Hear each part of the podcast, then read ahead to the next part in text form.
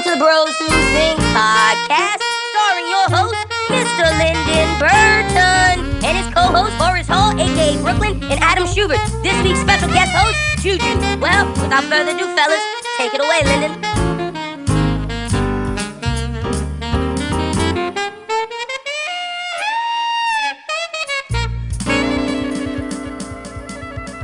Yes, ladies and gentlemen, welcome to another episode of the Bros Who Think Podcast. My name is Lyndon Burton, a.k.a. Young Boy D-Witz, a.k.a. The People's Champ, a.k.a. Beard Gang in the motherfucking building. This is episode 103, ladies and gentlemen, and I am your host, as always, joined by my co-host, Mr. Brooklyn. Brooklyn, how you doing, my brother? I'm doing good, baby. How you feeling today, Lynn? Can't complain, man. I was going to say, I think I might start a new gang for us in the intro because I know neither of y'all are beard gang, and I don't know what's going to ever... I don't know if either of y'all can... I mean, I got a beard right now. Hold on, Schubert. Let me introduce you before, because it's always weird. Let me finish this up. So I'm thinking about saying hoop earring gang, or like, got the hoop earring and like Jordan, because your boy got the hoops now, bro. I'm out here. Okay. Coming rock the hoops like I'm Jordan. But also joining us is our other co-host, as always, Mr. Adam Schubert. Shuby, how you doing, bro? Now you can come in. Shit. I have survived the great flood of New Orleans. I came in here on my canoe. Yo, low-key, this is the hurricane pod. Boy, that thing was wild. I'm looking on, Lynn, this is. I have a great alternative for you not watching the news. Bro, I don't. Follow some meteorologists on Twitter, bro. That's what I do. I got three different meteorologists. I got one in New York, I got one in New Orleans, and I got one that I'm living in, that I live with here in Oklahoma. And that's how I get my shit. Because I'm on Twitter, and he's posting wild videos of people swimming. Motherfuckers is canoeing. Shorty had on a damn mermaid, the mermaid shit that they be buying for the little kids. And she was swimming. And they said this is a video from Chapatulas. I'm like, yo, they wilding out here in the streets, man. Yo, that's crazy. And it's even crazier because somebody, when I tweeted, like, yo, why didn't Twitter let me know about the hurricane? I don't watch the fucking news. They were like, how do you run a podcast and don't watch the news? I was like, honestly, it's pretty easy to run a podcast and not watch the news. Like, literally, I get all my news from websites and from the internet. Like, what? Like, it's easy to do. Like, to get very easy to do that. Yeah. Like. There's websites that tell you what's going on in the world, but you have no idea about the weather. Like, I hit my mom up and I was like, Mama, I could expect this from everybody else, but how are you not going to tell me we got a hurricane coming? Like what is, like, I live by myself. You know I live in an area that I don't know if it floods or not. What is up? Like, you don't care about my life no more? And she was like, nah, nigga, fuck you. You got to get, you old. Girl, let's start watching the fucking news. I was like, what the fuck? But yeah, no, man, this is the hurricane episode. For those in Louisiana who listen to this, we got a Category 1 coming, so it's not going to be bad. It's just going to be a lot of rain. Some places might flood a little bit, so it won't be too bad. Just make sure you're in your house and safe. I want to shout out to Subculture Vulture because we were supposed to go on his podcast this week, and but I couldn't make it out to New Orleans because I couldn't drive, and I was going to drive, like real nigga shit. I was going to drive, and my girlfriend... First, my mom said, no, you're not. And I was like, Mama, I'm kind of 25 and I don't live with you. So you wouldn't know if I left or if I didn't. Right. So, I can just tell you I didn't left. Yeah. I was like, I'm still in the crib. Mm-hmm. So I was like, and she was like, don't worry, I'm going to call Curse. And then so my girl ratted me out. My girl was like, oh, no, you definitely not driving in this rain. Don't worry, Miss Lucretia, I got him. And I was like, oh, look at y'all. I was like, see, don't make me put my foot down and tell you go to your house. before so I can just leave. And then she want to say, oh, okay, I got something for you. And I was like, nah, let me chill, because happy GF, happy Lynn. So I ain't want none of them problems. But yeah, no, this week, no guest this week. However, we do have a guest host because sports season is died down and Bros Who Ball won't really be back till football season. I decided to bring on special guests, and this is going to be a segment that we do during Bros Who Ball. It's going to be a segment we carry on throughout because I really like this guy. If you follow him on Twitter at Juju Nav, he's a big personality. He always speaks his mind, very controversial. and he has way different thoughts on sports than anybody on the network. So it's going to be interesting to have him on and argue. We're presenting this segment for the first time this week. It's called Thoughts with Juju, and that's going to be right before we finish up the pod. Also, we were going to – this Schubert actually came up with he kind of came up with the idea, and then when he said it, it was like, oh. It was kind of a joke. Yeah, he said it as a joke, and then I took it, and I was like, yo, no, this is actually a really good idea. So we now have an intern. Shout out to our intern, Reggie. Young boy, Generation Z. He's about to go into his senior year of high school. Shout out to him. But look at this. We was going to do a segment called From Millennial to Generation Z and everything in between, where we discuss, you know, stuff going on in the world with him, how do Generation Zers feel with all this clout chasing and all that stuff. We're going to talk to them about type of music they listen to, just to connect the millennial generation to the Generation Z. But just like a typical Generation Zer, he got something to do. Oh, I can't make it today. Let me come in next time. Yeah, like, what? Like, nigga, what? Yo, I told him, I was like, look, nigga, from now on, Wednesdays at 7:30, they're for me. And if you're not here, you're fired. But nah, shout out to our boy Lil Reg. Everybody, when he come on the pod, y'all just be, that's the voice you're going to hear. It's Lil Reg, and that's what we call him. That's going to be his name on the Bros Who Think until he grows up and loses the Lil title. He's just Lil Reg. So be on the lookout for our intern, Lil Reg. But we got a lot to get into, man. We had some albums this week. We got some drama. And Brooklyn, they got some stuff. I can't wait to hear what you think about this. This shit is crazy. Like, some of this shit is crazy. But let's start off with some albums. Of course, J. Cole literally drops the Return of the Dreamers album the day the pod comes out. So it was like, damn, we just reviewed all these albums, and now your ass gonna drop Revenge of the Dreamers. But I'm gonna start with Brooklyn. Brooklyn, what'd you think of Revenge of the Dreamers 3? I thought it was dope. I feel like it was a nice thing for him to help showcase the artists on Dreamville in this kind of way, and actually doing like a promo for it, because, you know, in the past he hasn't really done the traditional rollout for almost any of their stuff. Honestly. No, they've always done, like, you know, they may, if they have a rollout, it's a small rollout, or it's something that they drop the album and they go on a world tour, you know, in Europe or some shit like that. And, you know, there's a little buzz around their stuff, but nothing really crazy. So I like this, you know what I'm saying, especially what he did for Earth Gang. It really, like, it's like a stepping stone for a push for their album. So I really did fuck with this shit just because of that. Yeah, no, it was, look, I'll say this, and this was interesting. Like, every time I was listening to a song, I was like, I either got to go to Genius or look at the thing to see, because I don't know who some of these people are. And, right. Like, to me, I thought it was a dope album. It definitely harkened back to older hip-hop. It gave me a 90s, early 2000s vibe of, like, posse cuts, dope. But I will say this, in terms of Dreamville themselves, J. Cole is obviously, he's the label head, he's the face, his voice stood out the most. And then after him, I'd say it was J.I.D. and Boz. And after that, I really didn't care about any of the other Dreamville artists. Like, if you add, like, Ari Lennox, yes, cared about her. She had a dope song with Ty Dolla $ign and some other things she sang in there. But other than Ari Lennox, Boz, and J.I.D., everybody else kind of fell under the radar. Like, I know Omen and Kaz are dope rappers, but, like, they just didn't stand out to me. Like, if after J. Cole, J.I.D., Boz, and Ari Lennox, the names that stood out, the people who stood out the most to me were Buddy and Guapdad 4000. Yeah. Like, I was just like, well, Omen and Reason had that dope song where they wanted to rob Top Dog. I fucked with that. That was a dope concept that they did. That was, like, the best song from Omen. But other than that, I didn't really, like, fuck with Omen and Kaz and the rest of Dreamville was doing. It was really just J.I.D. and J. Cole and Ari Lennox from Dreamville that I thought stood out the most.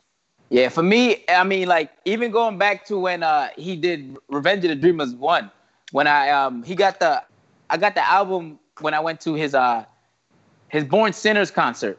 And when I listened to it, the only person that stood out, because he was the only one of them on the label at the time, was Boss. Like, I knew Omen, I knew Kaz was, but, like, for me, their voices don't really stand out for me. No, for Boz, it's like his delivery and, you know, everything he talks about, I fucked with it. And then, you know, J.I.D. came on after that, obviously, and then I fucked with that. And Ari Lennox, like you said, she had a dope album. She had a dope song with Ty Dolla $ign, and I mean, other than really that, yeah. That's what I'm saying. Like, everybody was making this seem like this was, oh, they did this camp, they locked in. Like, I feel like there's a lot of songs that maybe people are saving for their albums. Yeah, and that's what I think happened. There's a lot of dudes that was there that, you know, aren't there. I mean, yeah. Yeah, man, it's like, I listen to this album, like, I'm not going to say it was it by no stretch of the means was it's a bad album, but I just feel maybe expectations were set really high. And I think that's maybe why he doesn't do the rollout shit, because I feel like this is why. No, and that's what I'm saying. Like, if I had to rate it out of 10, it would be an 8. But I expected, you know, like a 9 or I don't know. I just expected more. J. Cole killed every verse he was on. But to me, if you ask me who is the best rapper on this whole project, I'm saying J.I.D., fam. I love Jid on this. Like, Jid killed it.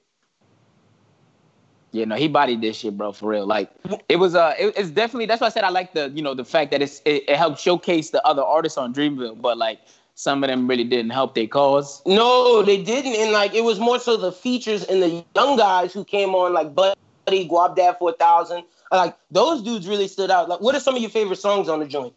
I like that. I mean, I don't, yeah. You know, I'm lying. I do like that shit. But the one with the other dude, Young Nudie, I've heard a lot of people, they've been talking about that a lot. So I guess he's one of the, you know, the other artists that jumped on this as a feature that's making a little buzz for himself as well. But as far as the ones that I liked, let me see.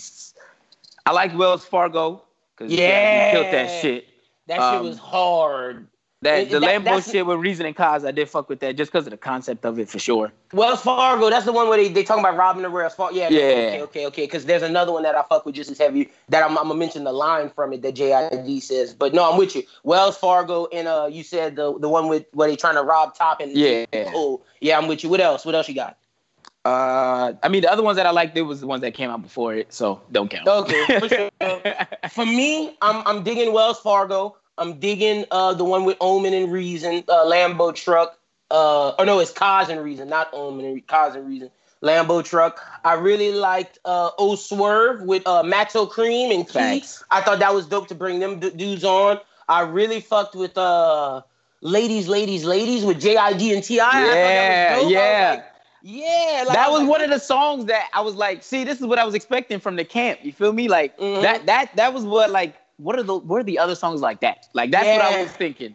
Where you get these people you wouldn't necessarily see in a song so often. I just thought it worked well. Like, J.I.D.'s giving his take on, like, 2019 dating and 2018 dating and just some of the things he experienced as a young boy. And then T.I. like, hold on, young fella. Like, I had bitches robbing for me. And I was like, whoa. Right.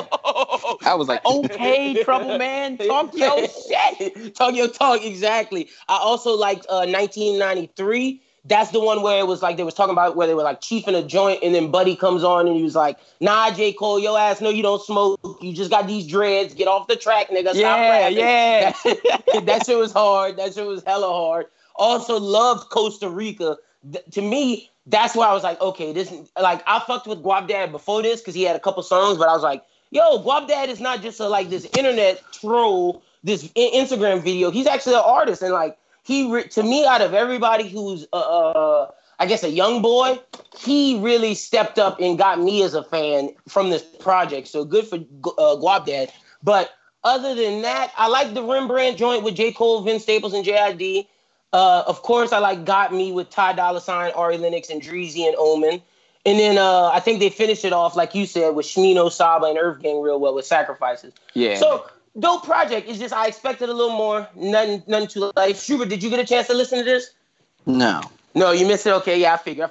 This is a Brooklyn Lynn joint right here, man. Heavy hip-hop, heavy rapping. So, dope for Revenge of the Dreamers and all the Cole fans out there. But I'm more ready for J. Cole album because I think that's where all the shit gonna be at. Yeah, I feel like that too, and I feel like Boss. I fuck with Boss a lot too. So yeah, me too. New album. Same. But like to me, before J.I.D., Boss was my favorite one off of Dreamville. Facts. So let's jump to Jaden Smith's album. I wanted to ask this question: do we feel that Jaden Smith has become a music star or/and entertainer in his own right, or do we feel that Jaden's success is still based upon his father and his mother. Yes. Ooh, wait, which one of y'all said yeah? Both of y'all saying yeah? Yeah, bro. Yeah, ooh, bro. Okay. What y'all think of the album? Schubert, did you listen to this one? Yeah, I listened to it a little bit. I mean, it's all right. I kind of like Jaden as a musician. I have no issue with, like, his music. There's no particular song that really, like, struck me.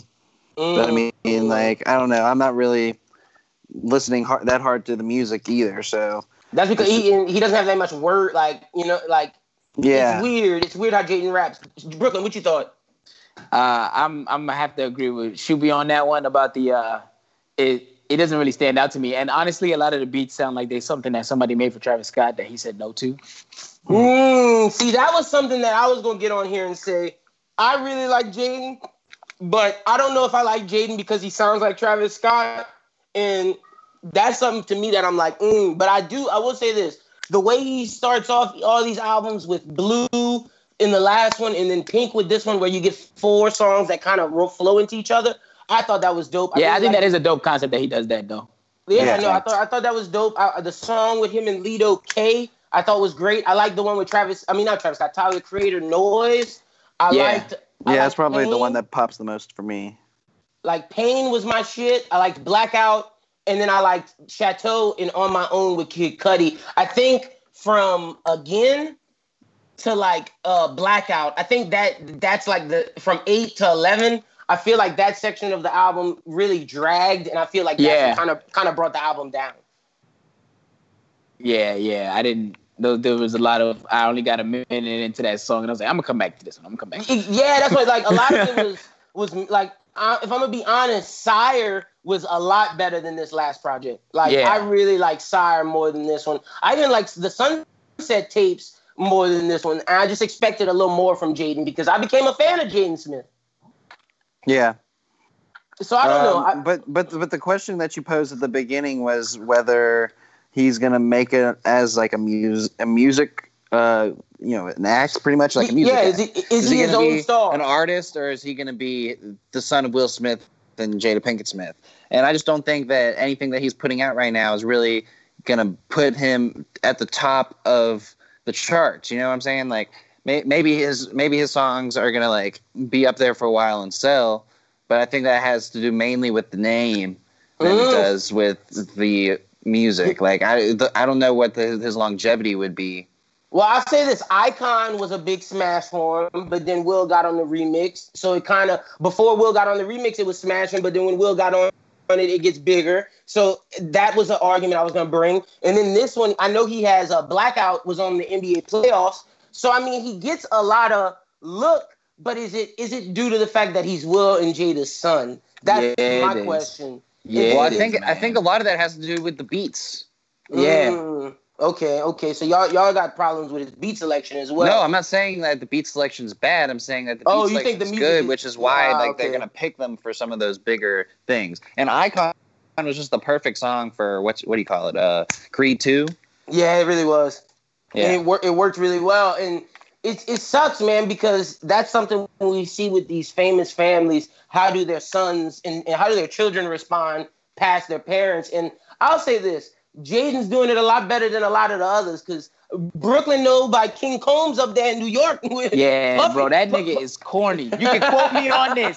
King Combs, you are corny, bro. The only thing, like the only thing you set yourself up for is if they cast if they want to do a biopic of your dad, they're gonna choose you, bro. Do just something for you, like with Ice Cube. Yeah, bro. Like, but hey, I'm not gonna let you do that to O'Shea. O'Shea talented, fam. He is. But where he been at? What O'Shea acting? He was in Godzilla. Like, He was. Yeah, he was in Godzilla, and then he had a pretty dope indie movie with Aubrey Plaza. So I'm not gonna let y'all shit on O'Shea. I will say this. If Willow would have capitalized on that first song she came out with when she was a kid, she would have outlived it. Yeah, she might have. She would have been the one to do it. I don't think Willow right now. Willow's trying to be artistic. Like, Willow's going down that Solange route, so she still can make it. But with Jaden, I'll give him this. He is doing a lot of things outside of music that's really dope. Like, the water thing he does where all the benefits are going to Flint. He just made a new food restaurant. But I low key think he doing that with his pops though. The water thing. Yeah, I think his dad is a part of that. Yeah. And so it don't count. It don't count, bro. But look, I'm not gonna say I'm not. He can't outlive on it. He can't outlive Will, bro. I just don't think that because he's the son. I don't think Jaden has the juice to do it as the son. I think Willow could do it, but I don't think Jaden can do it because like it's kind of is it Zoe Kravitz? Oh, she definitely can. That's what I'm saying. Killing it. She did it. You know what I'm saying? Like people, like some people don't even really know that she's a, you know, the star of the child of a star. Like this, people just know she's the daughter of Lenny Kravitz, and that's it. Like they don't a lot know about of people don't know. A lot of people, it's hard being the son of Will Smith. It's hard being the son of Denzel Washington. I think that's why his son waited so long to, you know, to reveal his name to people. You know what I'm saying? Like I respected it. You know what I'm saying? It made sense because he was like, if I'm gonna do it, I'm gonna make sure that when I do it, it's because of my talent and not because of my father's name.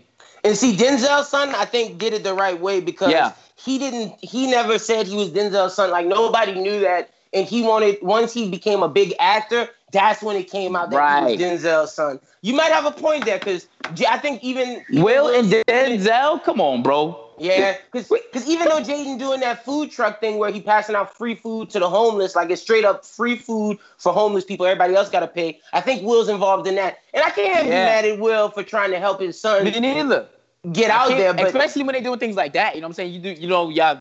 But sending fresh water to Flint, y'all giving out food to the homeless. I can't be mad at neither one of those things. But his father is involved, and but it still puts a bigger shadow on you, if anything. No, I think y'all might be right. And there's some that can outlive it, and there's some that aren't. And I don't know if Jaden will ever outlive it. But keep doing your thing, young fella, because you are killing it. Right. Next up, I want to talk about this. This is a little sad, man. They got our dude, A$AP Rocky, in jail. Oh, free A$AP, bro. In Sweden, they got him in bad conditions. They say it's toilet water or something. They said it was all kind of crazy shit they say A$AP Rocky doing. It sounds like he's stepping in shit every day. That's what it sounds like. They said it's very inhumane. And I want to say free A$AP, but the thing isn't for... the reason why I put this on wasn't for A$AP. I think... people are being really hypocritical right now, and all these people who claim pro-blackness and supporting your fellow black man. Crystal from the Reed podcast, a famous podcast that's with Charlemagne and on Loudspeakers Network, she came out and was like, I thought of this when A$AP Rocky's situation was in Sweden, and she was like, because of his words, I'm not signing no petition and I'm not helping him. And it was basically about, he said when people were asking him about political issues, he was like, they're not forcing me to do shit. I'm just here to stay black and die. Why? Because I'm black. So every time something happens because I'm black, I got to stand up. Why the fuck am I Al Sharpton? Now I'm A$AP Rocky. I didn't sign up to be no political activist and so on and so on. But my thing is this. He said this so long ago, and we always talk about why these rappers looked at as our political figures. Just because some man's in a shitty situation, you're not gonna try to help him because he said that. Like that just feels so ill taste of her. And I never really did like the Reed in the first place, but I just thought that was dumb. And she was beefing with Joe Budden. They had a big beef going on. And I just want to know what you thought about her statements, Brooklyn, and just in terms of how should we feel about A$AP Rocky? Does those statements he made change the fact that we should try to help him? And I honestly, I don't think that's the case. Like, I really feel if he's in a shitty situation, like he didn't set himself up to be, because them people in Sweden were following him, and he asked them to stop 17 times. It's their fault they got their ass whooped. I'm not with that. Like, I'm here to support A$AP. I think that lady is being one of those trying to be the wokest. She's trying to stay and compete. She's trying to compete to be the wokest person. That shit is corny, bro. She can keep that shit. I mean, I know how it is in Europe, bro. That shit is crazy. The smallest crimes that an American makes, they trying to keep you there forever.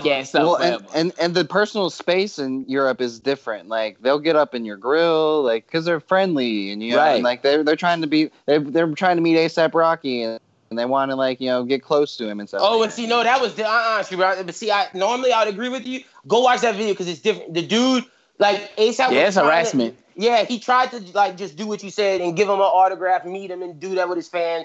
But after he was like, all right, I'm leaving, the dude kept following him, started pushing on his security guard. The security guard like he threw, the dude threw his headphones at the security guard's head. The security guard could have beat him up at that point. He kept following. They got a person who can speak Swedish to tell him stop following him. And it was just a lot. And that dude started fighting him, and he got his ass whooped. Yeah, dude, sure got his ass whooped. Yeah, don't do none of that. But free ASAP, man. We here to support ASAP, and just Crystal from the Reed. Just bad taste, man. Trying to be woke, and like, I'm sick of that. Like, I'm sick of it. Like, she trying to be the wokest. She sleep. Like, that's why do we think nothing gets done? We focus our energy and intention on the dumbest shit instead of actually helping people. Like, you want to be woke about this? Why not try to help ASAP and get him out to it, and to where maybe if he learns, like, oh, I need to try to help people that get in shitty situations like this. This might change this man's life. We don't know what it would do, but he don't need to sit in jail for something he didn't do just because he said, I'm not trying to be a political activist. Do y'all remember when Lil Wayne was, when everybody was talking about politics and everybody was like, oh no, we don't need rappers talking about politics. Pick which one you want it to be and stop being a hypocrite. Jesus, that had me hot, man. Like, had me so hot. Like, no, that's a fact, bro, because that's corny as shit, bro. Like, I really don't understand. Like, at one point, yeah, I don't want them to talk about it. Then when you ask for their opinion, you mad about their opinion. Like, which one do you want? Like, what the fuck do y'all want from them? I'm confused because they can't give you both, baby. No, they can't, and that's the thing, man. It's like you just said all that. You know you have a big following. You know you have a TV. You're about to get a TV show. Why not try to help this man? But you saying this so you can get your views up. That's all. That's all it is. Because nobody's talking about the fucking views. Nobody's talking about the Reed podcast anymore, and you're just trying to clout chase and get out there. So, and speaking of clout chasers, man, shit. Why the Harajuku Barbie clowning, bro? Like, I part of this I agree with her, but part of this I'm like, Nikki, come on, man. Like this, like you're better than this. So she deleted it off of IG, but you know me. I got the screenshot before it was... Gotta have the receipts, baby. So this is what Nikki said. 12 years ago, I dropped my first mixtape, wrote every single word on every single song, shot to Cardi B. I was so proud of that. Eventually, the Barbs were all wearing pink hair, Chinese bangs, Barbie chains, colorful wigs, came all the way back in style. Everyone became Barbies and dolls. I always shouted out my influences in my interviews. Nowadays, it's become cool to pretend you weren't influenced by other artists. Shout out to the ones big enough to do it. Cash Doll, Asian Doll, Cuban Doll, Saweetie, Meg, I'm assuming that's Meg Thee Stallion, Malibu, Young Ma, Mrs. Banks, Lady Shishura, etc. No female rapper other than Trina did a song with me or congratulated me on my Billboard accomplishments. I didn't mind. I never felt they were obligated to do so. Just like Beyonce isn't obligated to congratulate or collaborate with Normani or Norname or etc. I never had a crusade by radio stations, influencers to blogs to make my song number one when Anaconda was number two on the Hot 100. I never had a group of men in the studio writing my songs for me, so it took a while between albums. Please stop these write-ups about what I didn't do. Y'all are really sick, and I'm going to call you out one by one on Queen Radio. Most of y'all doing these write-ups have never fought for anything in your life. You just sit on the sidelines and watch others do it. To my fans, I love, cherish you, and adore you. Thank you, and God bless you. Now, some of that stuff, she's right. Charlemagne pushed Cardi B all the way to the Hot 100. Joe Budden did the same. They didn't really help Nicki, but at the same time, it's like when you say things like, I didn't... Trina is the only one who congratulated me on my Billboard accomplishments. I didn't mind that no one else did. I never felt they were obligated to do so. The fact you posted this means you are upset and you do mind. Like, she is upset as fuck. That's exactly what this means. And it's like, I get it. I get that you are now not, you were the person who spurred this women's rapping movement. Without you, women's rap wouldn't be where it is today. I'll give you all the credit for that. You are the, I guess, whereas Lil' Kim is the Michael Jordan, you're the Kobe Bryant that takes it into the new era. But you sound salty, Nikki. Like, go in the studio and make new songs. Like, I get Cardi doesn't write her music. I get people should care about that. I get all that. But, like, if you would make good songs, you wouldn't have to worry about this. Instead of worrying about them and focusing on other people, focus on your music. What brought this up? Nothing. She was just in her feelings. Yeah, she's just in her feelings, randomly talking about it. Like, that was some random. Does she not think she's still the best? She does think she's the best, but clearly she got some insecurities about it.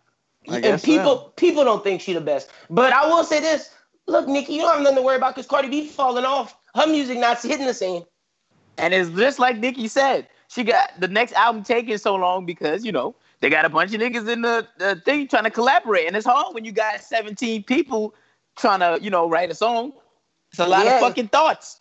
And I know she's feeling that pressure from Meg Thee Stallion because Meg is killing it right now. Hot girl shit.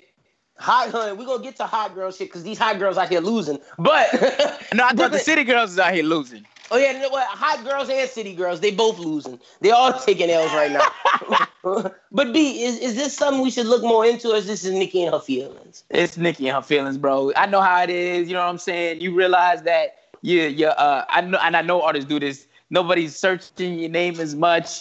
You know, your music's not streaming the way it used to. People not mentioning you as much on the internet or in podcasts or in the media in general.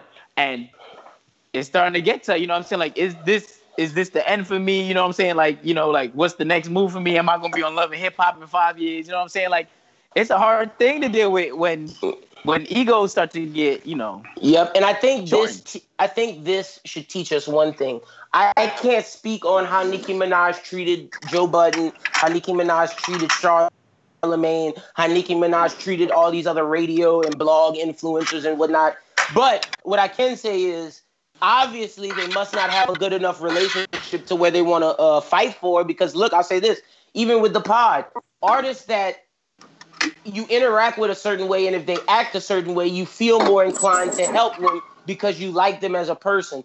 Right. If they're, like, for example, if someone's music isn't – if it's good, but, like, they're a nice person and they're an even cooler person and they try to do the right thing, I'm more inclined to help them if someone has a – super fire song, but their attitude is the worst attitude on the planet. Makes sense. I mean, who can blame me for that? And I think that's kind of where Nicki has found herself in. And I can't speak to that because I don't know how she treats people, but it just kind of gives me that vibe because Cardi, when she was coming up, she was always wholesome and trying to be nice and helping people. You know what I mean? That's just the vibe I got from Cardi. And Nicki might have been a little more arrogant. Not to say that she was, because like I said, I don't know her, but it just shows when you treat people the right way, it gets you more. My mom always said you can attract flies to honey more than you can to shit. So it's not what you say, it's how you say things. And maybe Nicki has been saying things the wrong way, but hopefully she can learn and grow because I don't want to see anybody, you know, fail anything. I'm not wishing downfall on anybody. It's just she needs to learn to maybe treat people a little kinder. Yeah, I think that's really what it is. I think she has a lot of, like, I don't know if it's just, you know, she's off-puttish or she just got some bad relationships with these dudes, but it seems like her relationship with these influencers and these, you know, the guys that really can make a difference with their voice, you know, they don't got a good relationship. It sounds like it sucks, honestly. Yeah, it sounds really like does. Charlamagne don't fuck with her. It sounds like Joe Budden don't fuck with her. And you can see it because it's like when they talk about it, you can tell by their voices. Like they're not pushing her music. They're not trying to help. Like, and she has a point. When Anaconda was 2, nobody was like, "Oh yeah, let's get Nicki to 1." But when Cardi B is at 5, shit was like a presidential campaign to get Cardi to 1. Stream Bodak Yellow, stream it every day. Like that's what niggas was doing. So. Part of this post I feel for and sympathize. Part of this post I'm like, you kind of putting this on yourself. So I don't know, Nicki. I just want to see you do well because you're from Young Money, and I support all Young Money acts. Even light skinned Tiger, who should not be calling himself the light skinned Lil Wayne. He is clown. Yeah, he's corny for that, bro. I was never even gonna mention that, dog. I seen it when his album came out, and I saw that, and I was like, you saw the video? What? I was like, excuse me. This man is on drugs. Wait, did you see the video where he? I did not see the video. Hell no! He dressed up. No. He dressed up as him. No, bro. He took a Millie. He took Lollipop. He took Fireman. He took all the famous Lil Wayne videos, and he dressed up as Lil Wayne in each segment of the video. Wow. You know what? I didn't think I would ever say this, but I'm gonna have to go check out this Tiger music video. Yeah, I don't think I would ever say that in my entire life of living, but I'm gonna have to fuck around and check that out. No, because you called him corny, and I was like, wait till Brooklyn hadn't seen this, because if you think that's corny, This is even more corny. I just seen the song, and I was like, I'm not even going to click play because, like, you're not about to bait me into this. Like, I looked at it on the album track list because I was curious, because I know for me personally, there's a lot of dudes that I just downloaded music because I know they're going to be club bangers or whatever. So Tiger's one of those shits. So I'm like, let me see which one of these songs sound like Taste, because I know this nigga cornball and all his songs going to sound the same on the album. So, you know, there was like 3 or 4, and I downloaded them. And I seen the light-skinned Lil Wayne song, and I was like, I'm not a cookie play. I don't even care if this is a club banger. I'm not downloading this. I don't care. And I'm like, yeah. But now that he dressed up, now I got to go watch the video on YouTube. Oh, yeah, no, he dressed up as Lil Wayne. That shit was hilarious. Oh, man, but speaking on, we talked about Meg, hot girl Meg. Yeah. Bruh, it's a hot boy summer versus the hot girl summer. Hot boys are winning right now. Hey, yeah, look, they're looking pretty. It's looking like the Warriors when they won their first chip. Like, it's looking bad out here for them girls, man.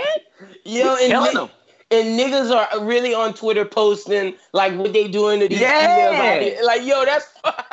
like, straight, unfiltered, the raw fucked up shit. They just posted it on Twitter. Like, that's another one for the city boys. I'm like, yo, y'all really wildin'. Like, niggas are taking this seriously. Like, I saw somebody say he posted his text, and it was like at 3 a.m, and this girl was like, hey, come over. And he really sent her, oh, sorry, can't come over now. I got a bitch in my house, and she about to leave. I'm about to go to sleep. Just got my nut off. And somebody said, oh, City Boys up 6. Yeah, like, they wildin', bro. They wildin'. It started with, like, the pizza shit. Like, there was, the girl would say she was hungry, and he'd be like, I'm about to order you pizza. And then he wouldn't even pay for it. So when the delivery man pull up, he waiting for the cash. Like, where the money at? Fucking foul, bro. Like, that's when it started. It was like, all right, City Boys won. And I'm like, what? And then all of a sudden, I just started, it was like that set off like a chain reaction of all the dudes is like, oh, y'all want to see us winning. Bet, yeah, big bet. And then you see some niggas do some dumb shit. Like, I saw him say, oh, my girl pumping my gas. Oh, City Boys up. And then niggas was like, nah, dog, that ain't it. Not even if City Boys are trying to win right now. Pump your gas, you bum bitch. And I was like, oh, damn. They getting at him for not pumping his gas? Yeah, that's an L for him. That's definitely an L for him, bro. That is type. That's a bad look. You right. That's a bad look. I can't agree with that one. Yeah, no, I'm always pumping gas. I never made the girl pump the gas. But City Boys out here, I saw some girls post, damn, all I'm trying to do, I thought it was going to be a hot girl summer, but after many failed attempts of trying to play men, I'm just in my house eating Häagen-Dazs ice cream, crying, sitting with the blanket around me. Nah, bro, I've been crying because, like, Meg, I guess she was like, you know, she's torn now, whatever, so, you know, she was trying to do, like, a healthy alternative, and yes, I'll follow Meg on every fucking social media. Oh, yeah, same, me too. She stopped drinking for a little bit. And then she saw on Twitter that, you know, that the City Boys is up. So she said, all right, I'm about to have to get back on the boat because these bitches are losing right now. Meg Thee Stallion is a great coach, but her players aren't doing well. The funny thing, I told my girlfriend, like, every day me and my girlfriend always make jokes because we always on the internet and just laughing and stuff. And I was like, hey, Curse, like, look, the City Boys are killing right now. Hot boys are up. They don't want hot boys. Don't get it twisted. And look, I hit her. I was like, they lucky hot boy Lynn not in the streets. And she was like, oh, you want hot boy Lynn in the streets? Wait till hot girl Curse come to the street, break your fucking heart. I was like, ah, no, don't do that because I'm gonna sit here crying on the pod. Be at the strip club again. Nobody wants strip club, Lynn. No, hot boy Lynn can stay where he at. We don't need him out no more. Oh, that shit had me laughing, bro. Schubert, you're one of the hot boys in the summer. You in Brooklyn, y'all City Boys. Y'all got City Boy activity going on? Nah, bro. I got nothing. I know Schubert do. I got nothing. Schubert said, yeah, he got hot boys. Schubert, what City Boy actions you doing? You out here playing these thotties? Yeah, man. I don't know if we ever talked about that time where at least on the podcast where I like interviewed those Cosmo people and I told them about my hot boy lifestyle. Wait, my son is out here. Wait, what is your hot boy lifestyle? I was telling them how like it's out here in the streets, like it's every week something new. Oh, shit! Like I feel like Drake and Josh, dude. You know how he was like constantly with chicks. That's literally how it feels. Like city boys. Is anything sticking? No. Yeah, that's what I'm talking about. That's talk your shit, shoot. That's what's up. But I'm out here in these streets trying. That's what I'm talking about. Hot boys. Hot city boys are up 10. City boy Shuby is out in these streets knocking them down and nothing's sticking. That's what you hot girls get out here. Yeah, it's one of those things where, like, when I was younger and I'm watching some of the sitcoms of the day, like, you know, How I Met Your Mother's a good example, and, like, Ted Mosby would go through seasons of, like, dating, like, 8 girls of, like every few episodes. I'm like, how does he go through, like, that many, like, girls? And now I'm like, oh, okay. Okay. He said, I have figured it out. I got the formula. You bitches out here. It's not even that it's a formula. It's just like it's just the system of way this goes now, especially in the summertime. I think like everyone's in their bag right now, just trying to get out there, get out there, and it's the summertime, so trying to get in and get out. I feel it's a surgery, baby. I'm about to sew it up and be gone. Brooklyn, you looking bad in these streets, bro. I'm losing big time. I mean, I ain't gonna lie, I ain't really trying. You feel me? Like I've been going to the bar and like I'll go talk to the DJ and some shit like that, and I just be sitting there. I'll be sitting up there up on stage. Somebody mama was trying to take me back to her hotel room, but I wasn't about it. Hey, look, whatever girl out there, y'all better call y'all mama. Don't let my nigga fuck. Hey, the worst part, dog. The reason why I was like so hesitant about it was because she was at the club with her boyfriend and her mama. They had just moved to town, and I guess they wanted to go out for drinks. Oh God! Yo, and please. What is going? She telling me like, yeah, we about to go back to the casino and then this and that, and I'm like, why is she telling me the rest of her? Oh shit! I'm like, she's really out here in these streets trying to get some. See, you should have been a real city boy. Got that number, went to the casino and made her pay for some of your shit. See, that's what my coworkers were telling me when I got to work the next day. They was like, "Bro, you wildin', bro.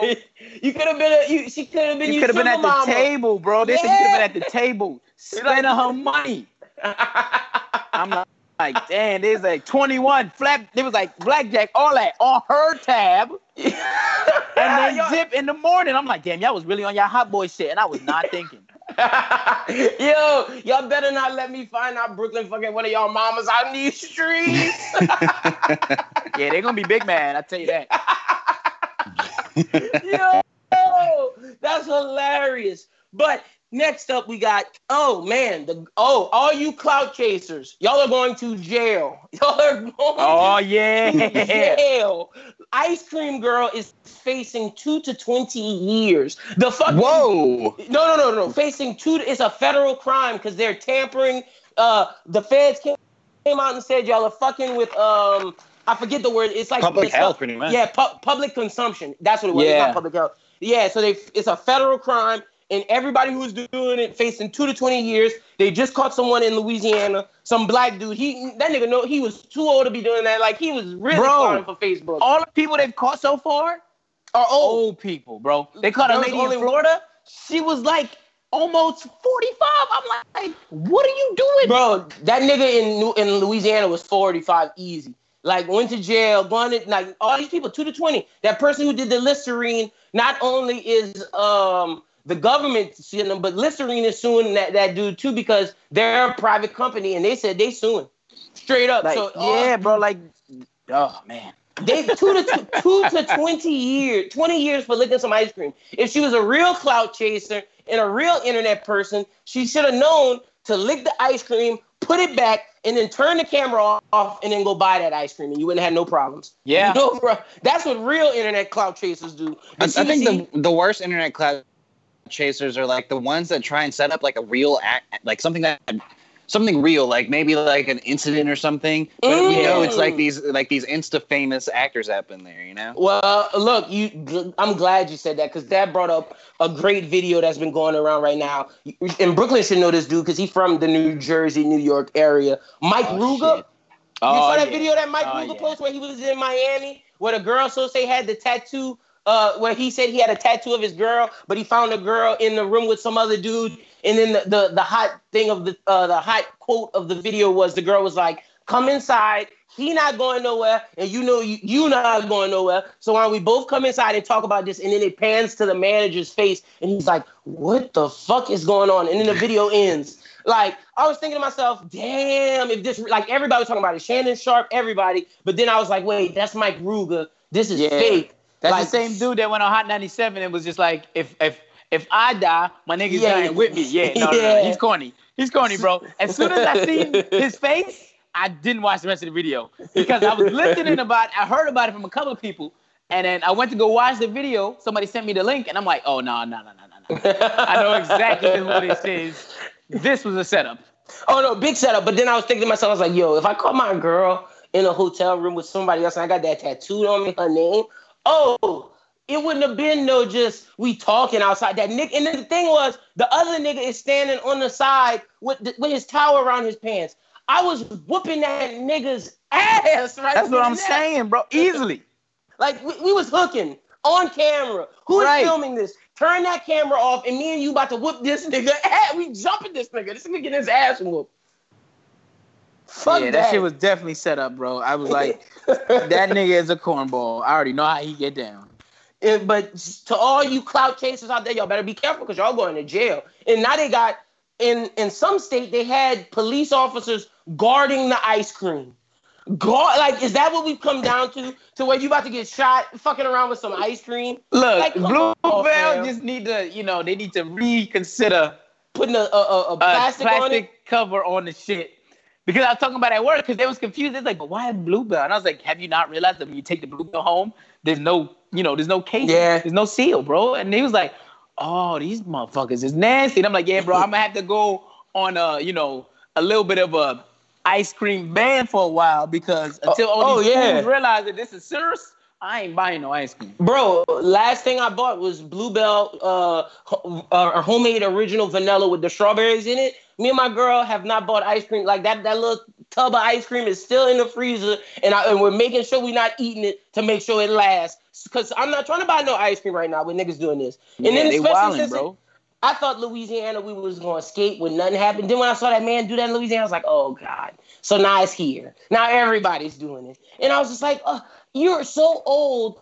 Why are these old fucks doing it for Facebook? Like, you just want your 50 Facebook friends to see that? I know that nigga not popping on Twitter. Bro, I know that old man is not popping on Twitter. Yeah, I don't think he is either. If I've learned anything in working in radio is that even old men like to clout chase. Old men like to clout chase? Nigga, Schubert, explain. In their own way, because think about it. The Paul Feinbaum show, all these old men calling in to have their 5 minutes of fame. It could go as even down to the AM station level that I'm at. But I mean, like, these old guys, they want to wake up and get their 5 minutes of a day where they could feel like a reporter or someone that, you know, has a voice in society.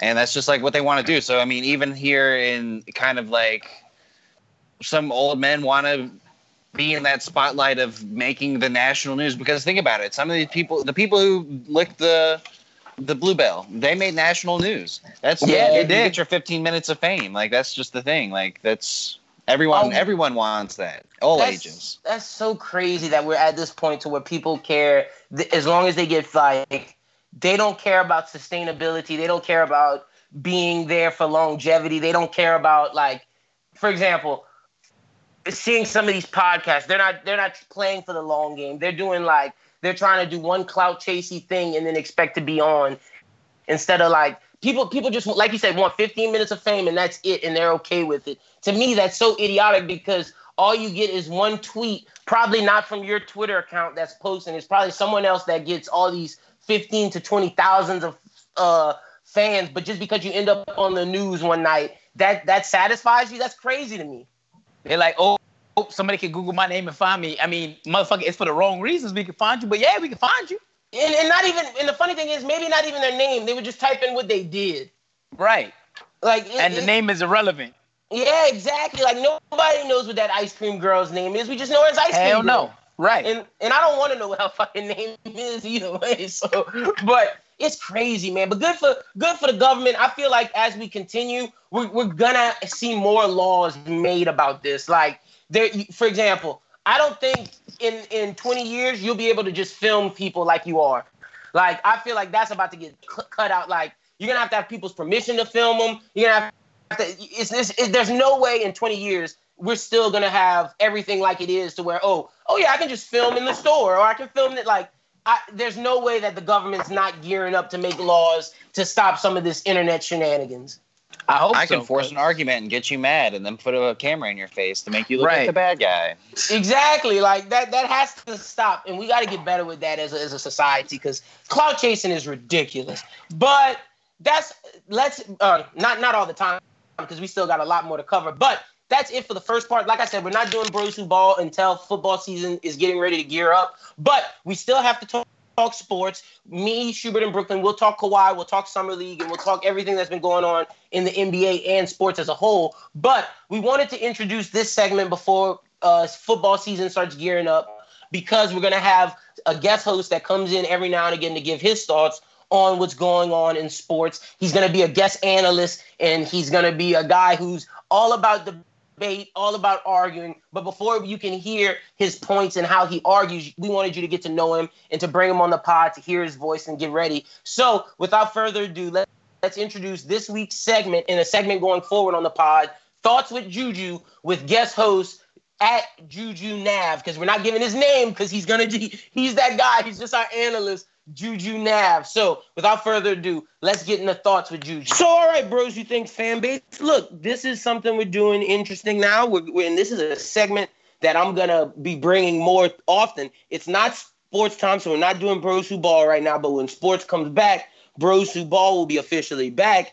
And we're going to keep this segment going throughout sports. On this new episode, you got our Millennial to Gen Z segment. And now to do our sports segment before we finish up the episode, we're doing Thoughts with Juju. Now, for those who don't know who Juju is, this is my guy from Twitter, at Juju. You can follow him on Twitter, and he is one of the biggest sports fans, one of the biggest, most controversial sports fans out on Twitter. He gives his takes. He has no filter, and I'm super excited. I've been knowing this guy for a long time. Super excited to have him on the pod and to have a segment going, because he's been talking to me for a while about this, and I think it's going to be a great segment continuing on this podcast. So let's just say what's up. What's up to you, my guy, Ju? What's up, brother?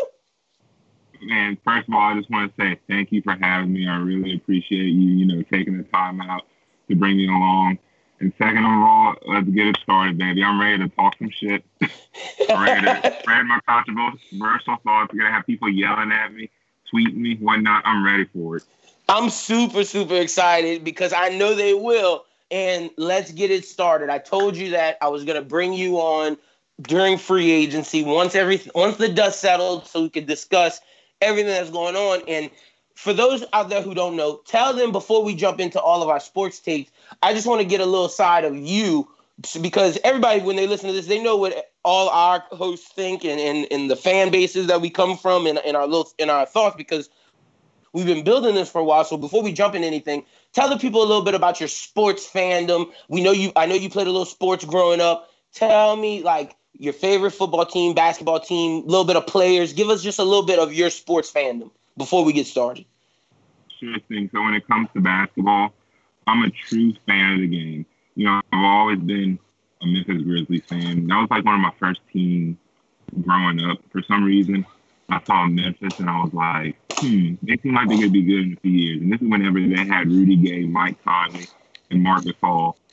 And this was like around 2010, 2011. That was the first basketball game I've seen live.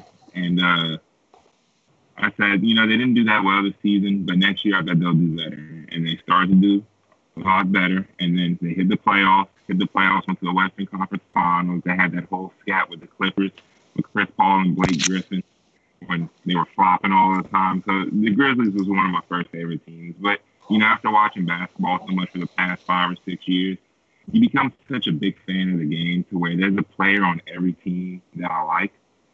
And that goes for football too. I have a football team. I'm a Cowboys fan, but in general, there's a player on every team that I like. For college, I'm a big LSU fan. And for LSU players go everywhere. So, you know, I got somebody on each team and I'm going to root for them. You know, I got teams. I'm more of the type, you know, I'm a big fan of the game. There's someone I'm going to root for, but there's teams that I will not root for. For instance, I'm not going to root for the Atlanta Falcons or the New York Giants ever. I just can't. I don't care who's on that team. There's just certain teams that I won't root for. But for the most part, you know, I'm just like you, man. I'm such a big fan of the game. You know, I just sit there and watch and analyze. You know, I hate on a few people sometimes, but it's just, I just can't help it.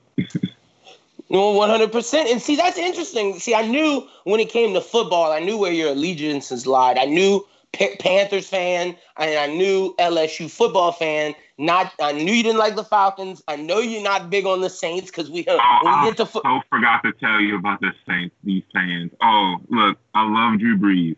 I love Michael Thomas. Sean Payton is probably my favorite coach behind Belichick and Mike Tomlin in the NFL. I love the Saints players. I hate the Saints.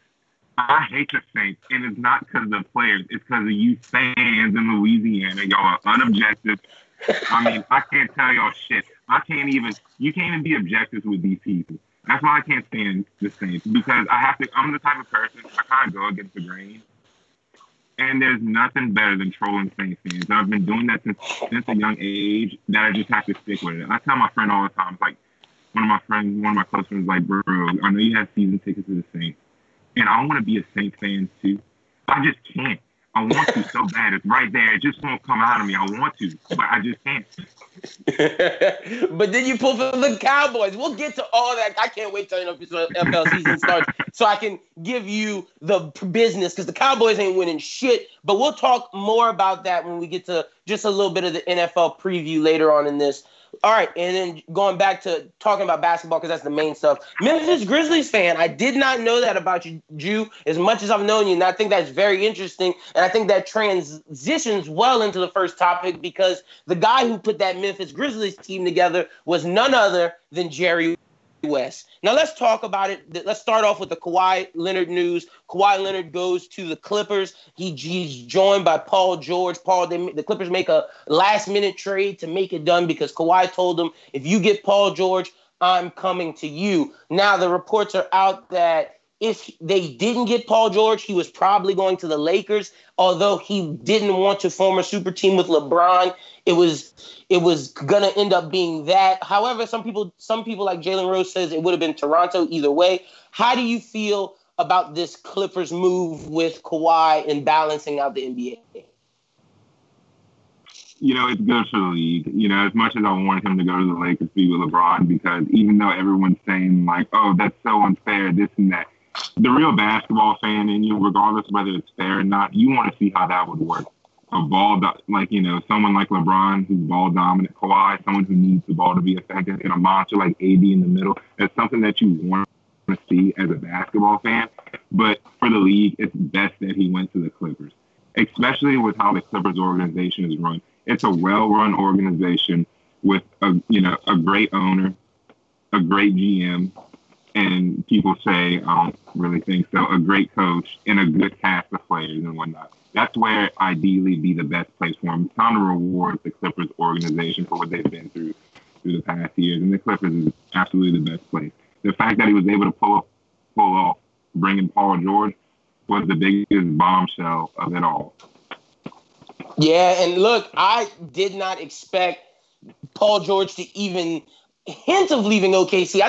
Honestly, I felt like they were that team in the playoffs that was just going to be first-round exit, second-round exit, until one of Paul George's contract ended. And I thought they were just in a rut. I never assumed he was going to leave, and he got his wish. Now, before we talk any more about this, I want to get, you said a semi-good coach. You don't think Doc Rivers is a good coach? Absolutely not. There's nothing special about him, in my opinion. The problem is, you know, with some of these coaches, I think we give them more credit than they deserve. And if you really sit down and think about it, what has Doc Rivers done so great? I mean, to be honest, he's had, with the cast of players that he's had, KG, Allen, Paul Pierce, and Rondo. I mean, Rondo's a coach on the floor. He's a floor general. I understand people don't like Rondo. But whenever it's go time and it's the playoffs, especially when Rondo was young, you want him on the court. So he already had a team that did everything for him. And I know it sounds bad. I mean, he might be good at managing stuff, but I think he's highly overrated as a coach. It's like he never really did anything special to me. Whenever KG and all of them left, and it was just him and Rondo, you know, they were doing all right. Rondo got hurt, and the Celtics, you know, they just never really could. So he eventually left the Celtics, saying that he left, but it was probably a mutually exclusive thing, like, hey, maybe you should go here or whatnot. And as far as last year, people say, like, oh, the Clippers made the playoffs. They made the eighth seed. Oh, yeah, they did. Who else was going to make the playoffs? Because I know the Pelicans weren't, because they were trying to tank. Dallas is too young. Memphis got rid of Gasol. We're trying to tank. You know, every team in the West, aside from the Lakers, you know, should just have, you know, just they caught a bad break. I mean, the Suns weren't going anywhere. You know, every team in the West wasn't really even ready. The Clippers had a team full of veteran players like Patrick Beverly, Danilo Gallinari. People forgot about him. I remember when he was playing for Denver, and he was really good in Denver until he got hurt. Now he looks like he finally got his juice back. He was a 6'10" guy who could shoot. You know, they played well together. That's what happens when you have a team full of veterans. They could play well together, and you can at least make it to the first round of the playoffs, and that's exactly what he did. I don't think he's a terrible coach. There's just nothing special to me about him. You know, people get to, oh, Doc Rivers. Doc Rivers is a name. He went to one final. I mean, he won one finals with that Celtics team, okay? It's just, you know, but I you can see where I'm coming from. But I understand why people like him, but it's just, you know, it makes you think, like, really, let's look at his resume. And, you know, nothing too special. Yeah, he only has one Coach of the Year. Yeah, Eric Spoelstra went to the finals 4 times, won 2 of them. Granted, it was with LeBron and Dwyane Wade and whatnot, but still, you know. No, I'm with you. And it's interesting that you said it, because I think Doc Rivers, I don't think he's the best coach in the league, but I definitely think he's a quality coach. But when you pointed that out to me, I was like, it made me do research. And I was like, damn, Doc might be a little bit overrated in terms of how everybody views him. That doesn't mean he's a bad coach. He just might be a little overrated. And I definitely think that 08 Celtics team is the most, like, they have milked this championship for too long now. They're the only championship team, seems like, from the early 2000s that still talk about it, post pictures. You always see KG, Ron, like, I'm so sick of hearing about this 08 Celtics team. It's ridiculous. Hey, living the dream, baby. Hey, look, they got one, and they got. I can't be mad at them, especially for a team like Boston that's a championship city. And the last time they won some was in the 80s, and whatnot. They had such a great dynasty, and they finally got one. They honestly should have won. They should have won 2, but they should have went to the finals about 3 times. But hey, you know, that's neither here nor there. That's past shit happened.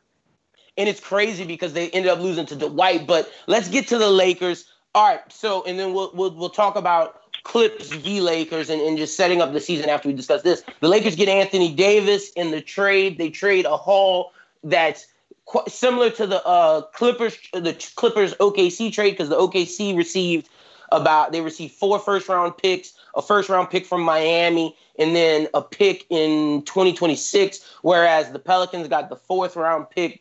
The 4th pick this year, a 2021 pick that gets moved to 2022 if they don't want it in 2021.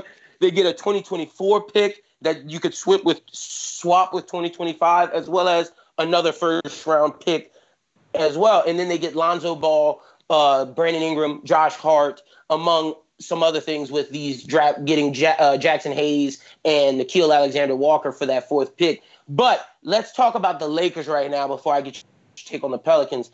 What do you think about the Lakers getting Anthony Davis, and then on top of that adding guys like Boogie Cousins, Rondo, Avery Bradley? Do you feel that this team is the best team in the West? I know you're a Brown fan. How do you feel this Lakers team moves going forward, especially with Bron coming off of the injury?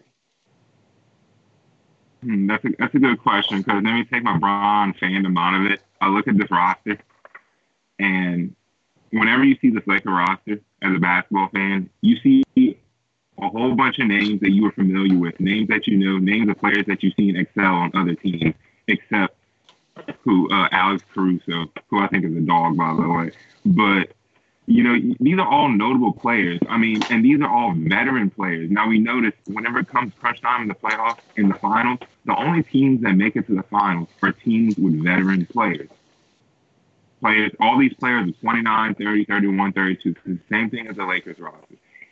And all these players on the Lakers rosters, other than Alex Caruso and Kyle Kuzma, have playoff experience. And I don't mean first and second round, except, you know, AD has second round. The rest of these players have deep playoff / finals experience. So that's very, very good for the Lakers and whatnot. The problem is to be running through the regular season. So you ask, where do I see this Lakers team in the West? Honestly, when it comes to the playoffs, I can't bet against LeBron James. I've seen, especially when healthy, I've seen this man do too much. I've seen this man take bums and go to the finals with him and do very well. You know, so I can't bet against him. However, during the regular season, I honestly have him as a fourth or fifth seed in the regular season. There's going to be some drama. There's going to be some of this, some of that. Anthony Davis is going to have a thumb injury, you know, something like that. You know, LeBron's going to have to rest and whatnot. But, you know, I see.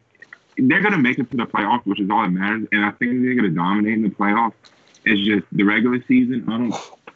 I think they're one of the top 3 teams in the West. But in the regular season, they're going to be a fourth or fifth seed because we're just looking at that roster. And they're old and whatnot. And, you know, if you look at the roster, there's so much you can do with that roster. Look at those lineups. You could start this person, you could start this person gets play time, this person, you know. And you can just do a lot with it. Now, as far as the Clippers, looking at the Clippers rosters, because, you know, you have to, you're talking about the Lakers, now you got to throw the Clippers in there and compare them. The Clippers roster has a very good defensive roster, especially with Kawhi Leonard, Paul George, and Patrick Beverly, you know, on the wing and whatnot.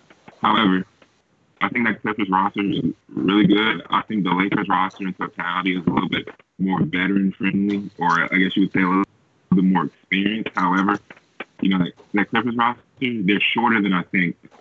Montrezl Harrell and Mo Harkless are both like 6'8". I thought, for some reason, I thought they were taller than that. Patrick Beverly's 6'1". You know, size is a thing when it comes to the playoffs and whatnot.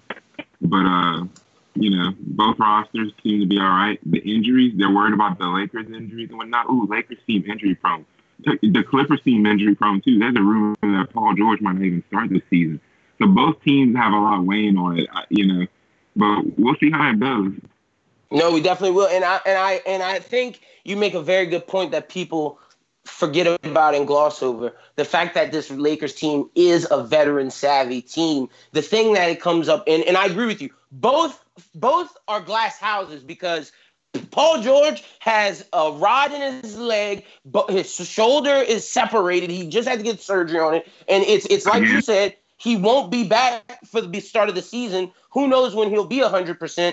And flip it to the other side, Boogie Cousins injury issues, AD injury issues. Bron just had his first injury issues, even though I'm not concerned about LeBron James. It's more so concerned to comes to Anthony Davis and DeMarcus Cousins. I will say this. When you compare rosters, I really like this Clippers roster because it's the same roster minus Shai Gilgeous-Alexander and Danilo Gallinari, which was a playoff team. You insert Kawhi Leonard and Paul George, and you have one of the best defensive teams in the league, if not the best. Now, I agree with you. I think it comes down to the other things for them. We talked about this on Twitter. Passing. Who will initiate the offense? Will it get bogged down to Kawhi or Paul George and be ISO? This will come down to, is Doc Rivers a good coach? Can he get his offense flowing? And we'll see how good of a coach he is. Now, I want to talk to you about the Lakers. In terms of just this team, do you feel that – or not the team. In terms of LeBron, because this has been a narrative going around in the national media, and I always like to pick at the national media narrative because I feel like their biases to certain players, I feel like they don't like to point out certain agendas. How do you feel about the agenda that they've been pushing that players don't want to play with LeBron James? It just goes to show you how great LeBron is. And it's not that players don't want to play with him, because any player would love to play with LeBron James, but they don't want to be seen as, LeBron, it's all for LeBron. Because people, at the end of the day, you have your own ego to satisfy no matter how much of a team player you are. You want some credit, too. You want to be able to say you're a part of that. You want to be a leader and whatnot. And if LeBron's on the team, he's going to suck it all up. And that's not his fault. That's the media's fault. He's going to suck it all up because he does everything. We've seen him do so much and be so dominant. So, you know, of course, he's going to suck everything up. But as far as players not wanting to play with LeBron, Look, you can't tell me Kawhi Leonard wouldn't want to play with somebody like LeBron. I mean, you know, LeBron's very passive. He's the most vested. LeBron is the most passive, dominant player of all time, okay? Why wouldn't you want to play with somebody like that? You know, him, Paul George. The thing is that whenever it comes to playing with LeBron, if something goes wrong, it's never his fault. So yeah. People like me will always make excuses for him and whatnot. It's always somebody else's fault. And throughout history, looking at things that happen, it's usually other people's fault and whatnot. But I'll tell you this. I noticed whenever Paul George signed with OKC and didn't go to Los Angeles not to be with LeBron, I think they knew LeBron was coming. Whenever Paul George did that, it let me know a lot about Paul George. It let me know that Paul George doesn't thrive well in high-pressure situations. Because whenever he decides to stay in OKC, Paul George could score 3 points in a closeout game and lose. It's still Westbrook's fault. Westbrook goes 50, 10, and 10, and it's still Westbrook's fault. That's just how it is. So Paul George, in my opinion, I don't think he thrives that well in high-pressure situations. And I see this a lot with players like him. Paul George is hit or miss. If Paul George is on, he's one of the best players. He'd be a top-three player in the league if he was consistently on. But let me tell you, when Paul George is off, oh, my God. He's worse than Westbrook when he's off. People don't realize that. Paul George never gets any blame towards him or anything like that. This is something that him going to the Clippers. He never does. People don't really realize that. As far as Kawhi not wanting to play with LeBron, I mean, I understand. Kawhi has his Jordan mentality. He wants to be the best. Well, to be the best, you got to beat the best. And everyone knows, you know, even though some people may mess with their best player in the world list, everyone knows it's a consensus. LeBron is the best to the majority of people. LeBron's going in the Mount Rushmore. He's top three all time to a lot of people, whether you hate him or like him, top three or four or not. And in order to be the best, you got to beat the best. And him joining LeBron for his legacy wouldn't have been good. For his career, I think would have been better because by the time LeBron left, him and AD could have had something real special going on. And say he won two with LeBron and then won two with AD without LeBron, then, you know, but that's a lot to bet on, especially with how his health is and whatnot, how AD's health is. So he just took what's best for his legacy, and I understand. As far as Kevin Durant wants to be the best. Can't play with LeBron. To be the best, you got to beat the best. And that's why nobody really wants to, you know, go team up with LeBron. I think you made great points in that. When it comes to Kawhi, I agree with you 100%. He just wanted to have his legacy in the sense of he feels he can be at the top of that mountaintop. He can't join someone like LeBron to continue to be at that mountaintop. With Paul George, I think you're absolutely right. I think it comes down to him just being he's not a one, he's a two. Just because he had those great years in Indiana doesn't mean that he's a star number one player. He is a number two because he can't deal with all that high stress that the media puts on people. And honestly, if you look at fourth quarter, go-ahead, game-winning shots, Paul George is absolutely one of the worst when it comes to star players at the game-winning shot. He doesn't have that clutch gene. He needs someone to do that for him. And we're going to see how him and Kawhi partner well. And I think it'll be interesting because even though they're the prohibited favorites right now, it's the media still will be focused on that team across the hallway in Staples, so he will still be able to go under the radar. And it's going to be very interesting to see how they move. When it comes to the Lakers, I'm interested to see how these veterans come together. LeBron's officially the point guard. I still don't think they have a secondary scorer because LeBron's going to, of course, get people involved and be the main guy. Yes, Anthony Davis is a great player, and he led the Pelicans to a lot of things. He's going to get his points. But can Anthony Davis be that official too? We saw when LeBron has won championships, big men were always that third option. Stand in the corner, get that jumper. However, he's never had a big man like Anthony Davis. How do you feel with just the matchup? I'm not the matchup, just the joining of LeBron and AD. LeBron not having that guard to be a second option and having a big man instead. No D Wade, no Kyrie Irving type player. He has that Bosh, Kevin Love player in that second role. How do you feel that works for Anthony Davis? Oh, that worked. Look, a lot of the narrative was LeBron plays well with other shooters because they space the floor and let LeBron ram it in and whatnot. And I understand that because LeBron's game is typically bully ball and he runs in the paint. However, LeBron Bron is older and he's much wiser now. He knows he can't consistently do that in the next 3 to 4 years playing a high level of basketball. However, Anthony Davis is like any other big man the league has seen in a while. You know, people, you know, Anthony Davis has been hurt. He's played he has two things going against him. He played in New Orleans and he's been hurt off and on. But whenever 100% healthy, there's nothing that's going to stop Anthony Davis. Now, you're a diehard Pelicans fan. Putting your bias aside, you know this about Anthony Davis. He is a monster when absolutely healthy. Him and LeBron would be playing the pick and roll. And the thing is, whenever LeBron plays with other guards like D. Wade and Kyrie, LeBron has to defer the ball to them and then let them dribble, try to get their groove on, especially a player like Kyrie Irving and whatnot. Now, that ball's going to be leaving LeBron's hand. LeBron's not going to be holding. The guards in this offense won't be holding the ball as much.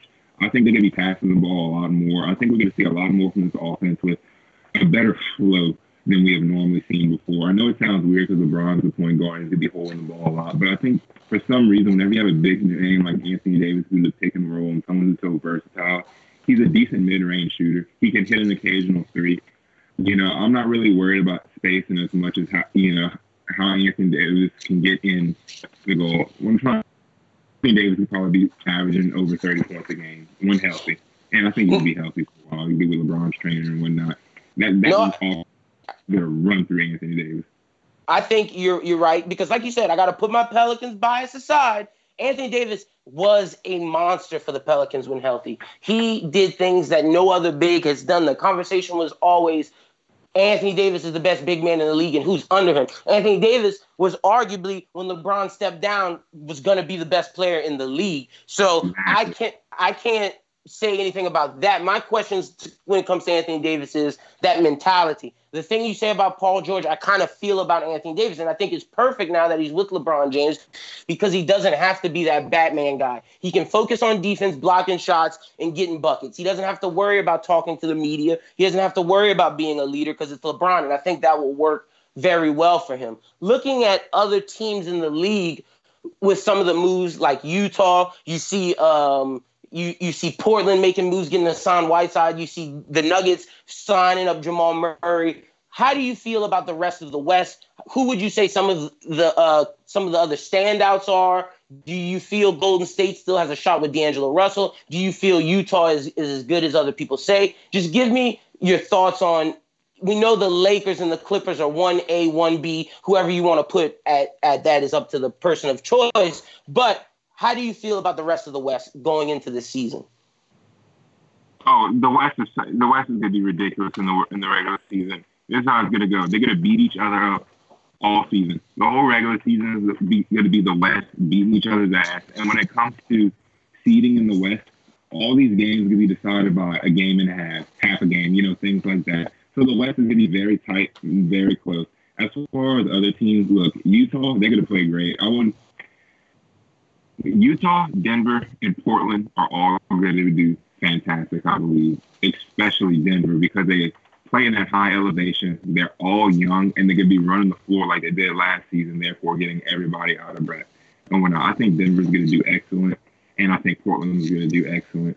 Now, Utah, you know, I know a lot about Mike Conley, and he's the most underrated point guard. He's the most underrated player in the NBA within the past 2 years. Because he plays in a small market like Memphis and they're not on TV and they hadn't been relatively that good because he's been injured, people don't understand how good of a player he is. He can hit a three, he's left-handed, and he plays great defense. But he's passive. He controls the offense, and he gets the ball out of his hands quick. He sees the whole court. He's a very good point guard. So him and Donovan Mitchell together are going to be great. Plus Rudy Gobert, people forget about him too. That man's a menace. Especially on the defensive end. Utah is going to be very good. They got rid of Rubio, which, thank God, he's a man. I don't know what, but the West is going to be, you know, amazing. Portland with Hassan Whiteside, I can't wait to see that because I don't know the type of person Hassan Whiteside is, but Miami basically said, you're not what we thought you were. Go ahead and we'll just ship you all the way as far west as we can. That's what essentially happened with Hassan Whiteside. So depending on how he responds, could be a lot. Him and Nurkic coming back, that defense, you know, in the center, that's a lot. You know, I can imagine how that's going to go. Now, Portland, I'll tell you this about Portland. The Portland team, looking at their roster, their coach and Damian Lillard and CJ McCollum, they seem like they could be a great team in the playoffs. I could be wrong, but for some reason, I wouldn't be surprised they're out in the first and second round. Same. Let me tell you, whenever they played against Golden State, they should have took them to six at least. It makes no sense. And I was so deep into watching Dame Lillard and CJ McCollum, I didn't realize they were awful on defense. Yep. They couldn't stop shit. And I didn't understand why. And then I was like, wait, Dame 6'3", McCollum's like 6'2". Oh, makes sense. And they waste so much energy on offense scoring. Well, you know, they have to. And it's Cantor, you know, he's good on offense. He ain't shit on defense. So Portland's going to have to step up defensively. But when Nurkic coming back and Hassan Whiteside, you know, that could be it. But we'll see. We'll have to see. Man. No, the West goes deep, man. And Hassan Whiteside got shipped because of his attitude. Hopefully Dame Lillard and CJ can get them in his culture and his career can turn around because he's a talented guy. Just being in Miami in that South Beach environment, we just could never see the best come out of him. And I'm excited for the West because not only do you have all those top dogs we talked about, but you have the young guns coming up. You got Sacramento. You got Dallas. I'm a big fan of Luka Doncic. And, of course, you have the New Orleans Pelicans signing Zion Williamson. Give me your thoughts. I know we've been going back and forth on the Pellies. You at first you weren't a Pellies fan, and then now you were a big fan of Zion in college basketball. You're talking about how you might have to become a fan of the Pelicans. You got to give them credit with what David Griffin has done to really transform this organization, because when we had Dell Demps, taking my bias out of it, Dell Demps did not do a good job of putting Anthony Davis around putting a team around Anthony Davis. Didn't. And I can understand why Anthony Davis left. It makes a lot of sense. And I can't blame him for wanting to leave because the organization wasn't run the right way. How do you feel about the Pelicans going forward in this new era? Going forward, I feel great, especially with David Griffin coming in, reducing the organization. Here's the thing. Starting off with Anthony Davis, everyone's mad at Anthony Davis, calling him a bitch, this and that, for leaving. Look, y'all had Baron Davis, couldn't keep him. Pelicans had Chris Paul, couldn't keep him, nor surround any of those players with talent. You know, with Chris Paul, you know, I wish he would have stayed, but you couldn't take advantage of his prime. Now, Anthony Davis is doing this. They did the same thing with Anthony Davis. The thing was, David Griffin came in too late. Anthony Davis had been through all the bullshit and whatnot. It was time for him to go. And defending Anthony Davis, I 100% understand why he wanted to leave and whatnot. The problem was, what most people don't like is the way he did it. And the only problem I have with the way he did it was that stupid-ass T-shirt that he wore. That's all, folks. That was so classless. I know someone told him to wear that because that doesn't seem like him. That was so classless. But people don't like that LeBron went to go get him and he wanted to go to the Lakers. And he did y'all a favor. He didn't pull a Kevin Durant on y'all and walked out and y'all couldn't get anything from him. Yeah. He basically told the Pelicans, I'm not re-signing, and whenever it's time to sign, I either want to go to the Lakers or this team or whatnot. So he did the Pelicans a favor in the long run, and the biggest favor he did was he reduced this organization. No one in New Orleans gave a shit about basketball except you and, like, three other people, and y'all from last year. No one in New Orleans cared about basketball. Y'all couldn't feel – the Pelicans couldn't feel shit. You know, the ticket prices were so low, stupid low, and whatnot. But Anthony Davis did New Orleans a favor because he reduced his organization. People realized how good – people knew – took him for granted. They knew how good of a player he was and whatnot, but they didn't really understand until he got up and said, I'm packing my bags and go. I was like, oh, shit, what are we going to do? Oh, this is gonna be a dying franchise. This franchise is going to Seattle or something like that. But what he did was he made everyone in New Orleans interested about basketball. He got Miss Gayle Benson involved, realized that if he leaves, that's the whole franchise. That's literally the whole franchise walking out. He leaves, that's the whole franchise walking out. So she realized, okay, let me get Mickey Loomis the fuck out of here, and let me get some real basketball people running this operation. And you're right. Because y'all were not taking – the Pelicans were just there just to say New Orleans had two sports franchises. A basketball team. Yeah, no, you're absolutely right. The fact that Mickey Loomis was running everything says everything you need to know about the Pelicans. The fact that we shared training staff with the Saints shows the injuries. It just makes sense why everything was like it was. And then now you have David Griffin come in, revitalize the franchise. Miss Benson's 100% committed. You see we get Aaron Nelson, the best medical staff person in the league. So because we're going to need that with young Zion coming in, and we got to keep him healthy. What's your take on Zion's game in general? Do you feel he'll be a star? How do you feel about his game? I feel that Zion's going to be looking at it with taking the hype out, which is kind of hard to do with him. I think he's going to be borderline superstar, all-star between that Paul, borderline superstar range is what I say, like the Paul George range on the cusp and whatnot. Because he's 6'6". He is heavy, but that doesn't really bother me. I think he moves real well at 285 and whatnot. I know he's going to have to lose weight. He has a lot to work on. I was watching that summer league game, and he takes the ball. And what I originally liked about Zion was he could play off the ball. It's kind of hard to find someone that good and play off the ball. I see him in the summer league. He starts playing a little ISO. I didn't really like that, but I'm going to throw that away because in summer league, everyone's out there for themselves. So I shouldn't even say that. It really shouldn't count. But I noticed he will have to lose weight. And at first, I was against him losing so much weight because I thought he played and moved so well at 285. No, he burst well at 285. He can't keep up at 285. Because I noticed, you learn a lot whenever you look off the ball. I was watching him off the ball. He hands on knees. They had to wait for him a few times. Yeah. Hands on knees. They had to wait on him a few times and whatnot, And all people that know is that, oh, man, he is kind of heavy. And he looked like he gained about 5 or 10 pounds. I'm not gonna lie. People they announced him at 275 and said, "Shit, nigga, look like he's 290." Yeah, okay. He's not. He has to lose weight, and people talk about this injury. He's not injured. He's out of shape. Injured. Yeah, he's out of shape. And that's why he's not playing. Exactly. Honestly, he's gonna lose weight naturally during the season. He's going from 30 games a year playing against children to going to 82 games a year playing against grown men.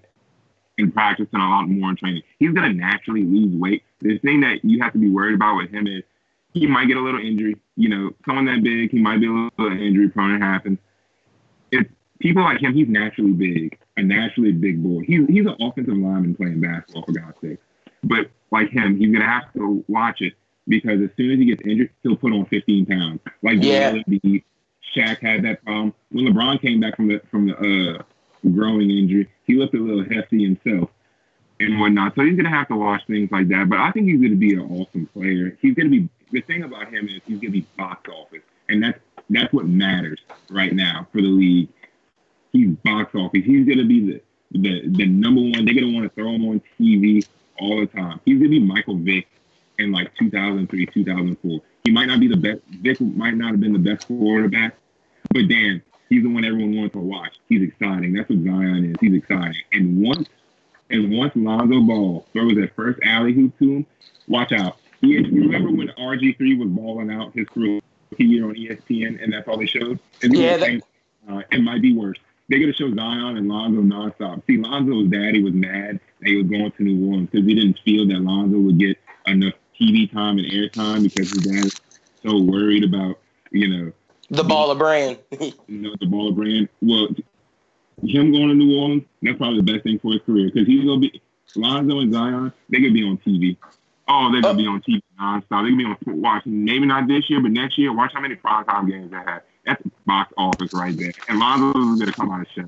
And that's what I'm saying. I agree with you on that. You talked about this on Twitter. I think Lonzo was – even before the draft, Lonzo was my favorite player in that draft year. But out of this deal, Lonzo's my favorite. Lonzo could end up becoming what everybody wanted him to be, this Jason Kidd type player. Now that he's in which was Steve Nash's offense, he doesn't have to shoot the ball. He's not going to have the pressure from the Los Angeles media. Lonzo's going to break out this year. I truly believe that.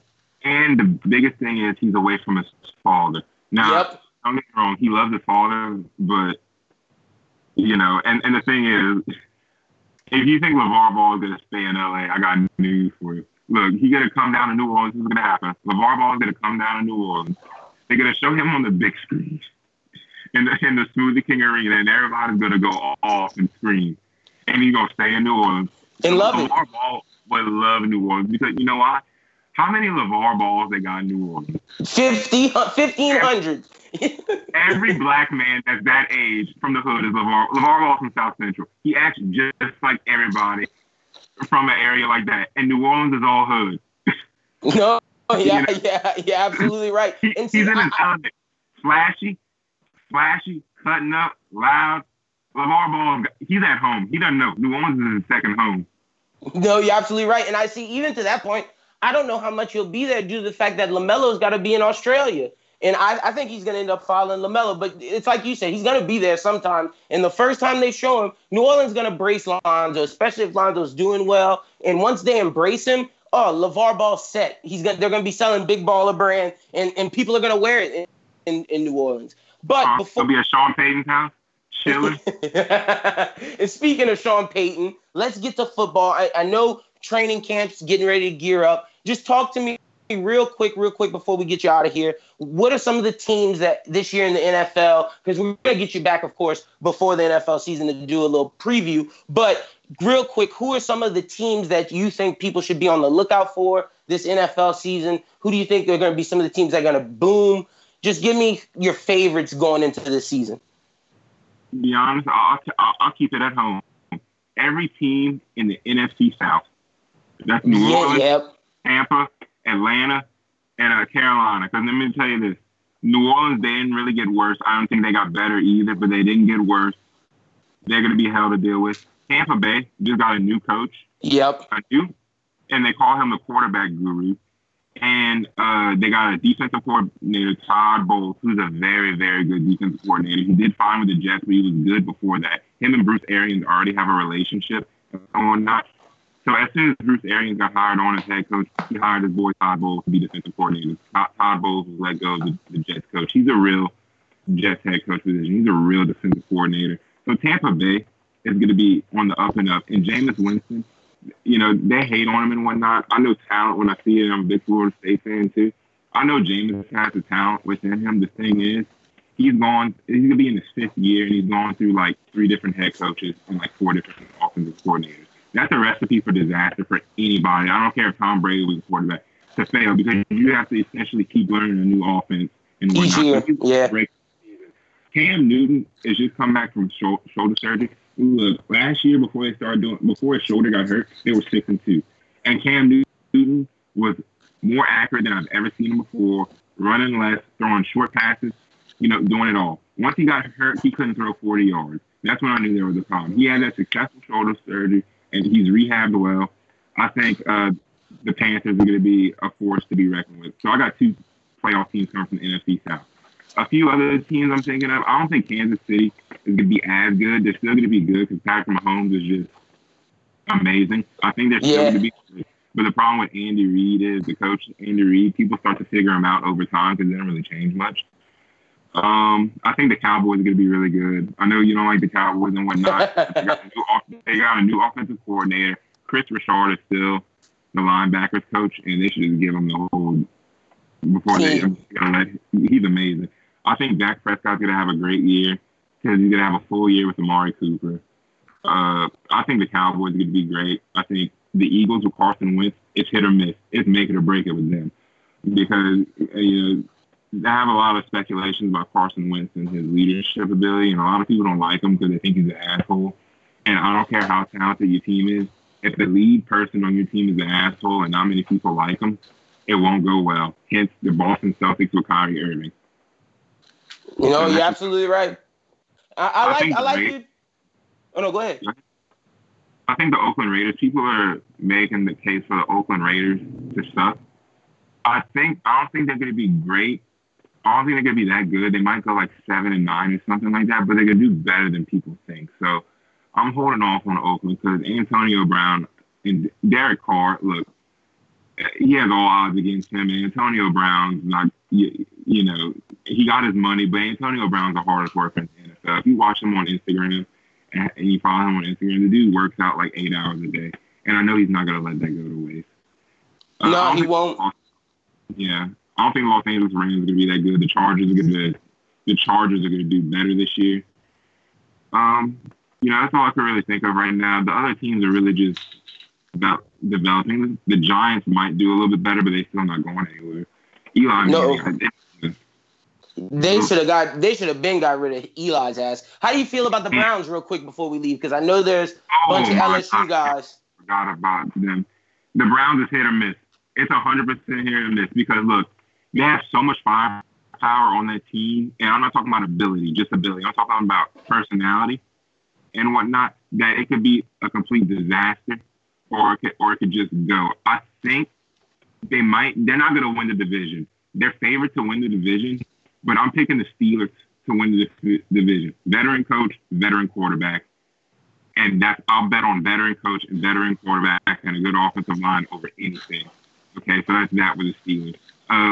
So I don't think the Browns are going to win the division, but I think with the Browns, I think they're going to go like maybe they could go 10-6, they could go 8-8, they could go 9-7. It's between that. I just Odell's injury prone, and I made a big fuss about whenever Odell. Remember I said something on Twitter. The mini camp, not going to mini camp. He went to 1 out of 3 days, and people were like, "Oh, that's not that big of a deal." No, dude, it's a big deal. You got a brand new quarterback and a brand new offensive system. You have to create a certain type of relationship with your players like that. You have to get a rapport going, and that's what he didn't do that with Baker Mayfield. He went right back to LA.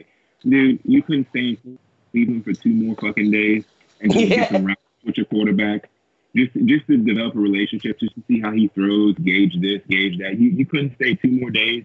And by the way, not to mention, he didn't play all last season because he got hurt early in the season. And you're that quick to jet out, so that lets me know where his mind is and whatnot. But we'll see. I mean, if anything, that coach, Freddie Kitchens, him and Odell might get into it because he already kind of called out Odell twice.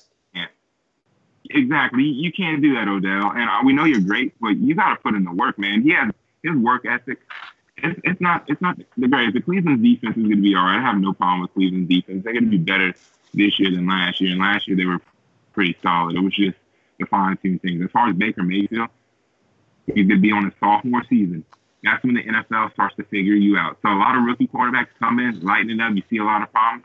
And their sophomore season, they step back. It's happened to all the great quarterbacks, especially one like Cam Newton. I remember that. His sophomore season, it's called a sophomore slump for a reason. I think Baker Mayfield might go through a sophomore slump. So that's what's kind of holding me back on the ground. No, and you could definitely see that now that the offensive people are going to learn them. Freddie Kitchens' seat, well, I know people won't say his seat is hot, but to me, John Dorsey knows he has a winner with him. He has the talent, and that's going to be the first person they blame if it doesn't work. Freddie Kitchens is going to have to be together. And I'm with you. I think the NFC South definitely produces at least 2 playoff teams. I don't know too much about the Cowboys. We'll see when we get to the season. We'll talk more about that as training camp opens and we bring you back in. But thank you so much, Drew, for coming on. Tell the people they can follow you out on Twitter so they can come and get in your mentions for all the crazy stuff you be saying and so they can have conversations with you, my brother. And you can follow me on Twitter at Juju Nav, Juju Nav. It's on private for job reasons because, I can go off and tweet some things to piss people off. But go ahead and follow me. You can argue with me. You won't win. But, thanks, bro, for having me on, man. I really enjoyed this and I really had fun. I can't wait to do some more with you. Oh, 100%. We're definitely going to have you back on. Now let's send it back to you, Lyndon and Schubert in Brooklyn, to finish off the show. I want to thank my guy at Juju Nav for coming on the pod. As always, glad to have him doing these guest spots. Y'all be sure to follow him. And if you thought any of his takes were outlandish, don't at me, at him, because he is a Lakers fan. Bro, homie is a Bron fan. He is a Cowboys fan. He literally likes all the worst in sports. So don't at me, at him with some of these crazy takes.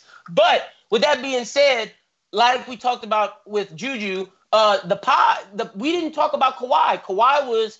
He made his decision after we did the last pod. So without further ado, let's talk about it. Kawhi Leonard goes to the Clippers. He pulls off a Hail Mary move in the final seconds, him and Jerry West, by getting Paul George to be traded from OKC to the Clippers. And that way he kind of negates who some of the Lakers can get in free agency, and the Lakers have to pull together and get some of these random pieces. What do we think about Kawhi's move? Does this make the Clippers the prohibitive favorite going into the finals? Does Kawhi show that he is a more smooth operator than LeBron? What is going on in the NBA right now? Whoa, that was a hot take Smooth, a more smoother operator than LeBron. Yo, that's the truth. You about to have me out here talking that's like true. You out here crazy, boy. What you mean? Right now, look, Jerry West is the mastermind behind that, all right? Big facts. Let's not get that twisted, okay? LeBron James is always trying to overstep the GM. Totally. Everybody knows that. Facts. But don't take away from Jerry West and say this is Kawhi. All right, well, let me see. My man Jerry did his thing, and Jerry always pulled through, honestly. Jerry made it happen, but can we not say that Kawhi's a smooth operator for talking to Paul George, convincing Paul George to say, oh, I want to get traded from OKC? Yes, I'm not taking none away from Jerry. Jerry is the best. Like, he might not be the logo for his basketball, but he damn sure the logo for what he did as a GM. Jerry West is arguably the greatest GM of all time and made that trade go through. But without Kawhi going to Paul George and saying, leave Russ, I don't know if it happens. I don't think it was going to take that much convincing. Just because we talking about Russell Westbrook. You feel me? Like I feel like if it was another player that he got him to leave for, I'd be like, ooh, real. We're talking about Russell Westbrook, who obviously the entire fucking NBA association knows is not the best to be paired with. At this point, that's not really a surprise to anybody. So I feel like if it wasn't Russ and it was a different superstar he left, I'd have been like, damn. Him leaving Russ just proves the point that, yo, maybe niggas just don't like balling with Russ. We're going to get to that. Yeah. I got some points to say about that. Schubert, how do you feel about Kawhi going to the Clippers? I had a feeling that he was going to go, and if he was going to go anywhere, I thought it was going to be the Clippers. I did not think that he had any interest in being with LeBron. Like, I didn't understand why people were pushing that Lakers. Me neither. Yeah, that'd been mad fucking small forward. I was like, this dude is beating LeBron in the finals. This dude beat the Warriors in the finals. This dude does not need LeBron to go to the finals again. So he wants to do his own thing. Like, if he would have went with LeBron, like, that just is everything that Kawhi Leonard is not. Well, and all the people out there that would think that he would be that way don't know who Kawhi Leonard is, right? Yeah. Kawhi Leonard has always kind of wanted to do things his own way and have his own edge. He's not going to be someone that's going to be a second fiddle, especially with all the success that he's had. And to do what he did by pulling Paul George in with him just makes him even more of a big threat. Like that's why I say he's a smooth operator. Yeah, I mean, that's what puts him above Kevin Durant in this situation. See, look, that's like a hot take. Nah, that's the real take. That's the real take. LeBron stuff, that's just you being LeBron. I know how you get down with LeBron. That's the real damn. Y'all saying that's the real take, KD? Yeah, that's the real take right there. Nah, I'm going with LeBron too, but hey, we can't judge Kevin Durant's move until he comes back. That's for a fact. Because I think he inked the deal. Oh, this move was better. I'm talking about the move to the Warriors. Oh, okay. Move to the Warriors. Okay. Yeah. I feel you. In terms of basketball, do we feel that the Clippers are the prohibited favorites, or do we feel that there's another favorite out there? I think their makeup makes them the best. Yeah. Just looking at the roster. I feel like next season is going to be a toss-up. I don't know. So, I feel like there's no clear favorite right now. I think there's 6 teams that are guaranteed to make the playoffs. Give them to me. The 6 teams that are guaranteed to make the playoffs: the Clippers, the Portland Trailblazers, the Utah Jazz, I'm with you, Utah. Denver Nuggets, I'm with you, Denver, Golden State, I'm with you, Golden State, and the Lakers, I'm with you, the Lakers. The only one I'm not with you is Portland, because I don't understand, bro. How can you continue to disrespect CJ and Dame every fucking week? We come on this podcast and you come on here and you tell me that those niggas is not cold, stone-blooded killers on the court. I don't understand, bro. And they'll have 45 games back easily, bro. Come on, bro. And they'll have back. And they'll have Hassan Whiteside. Because you want to know why? Because he acting crazy, man. You want to know why? Because Dame Lillard might be cold, and Dame Lillard, if you put him with another superstar, probably winning a title. But CJ can't get it done. They don't play no defense. If they can't mesh, cool. They can't play no defense. But you gonna tell me they're not a playoff team?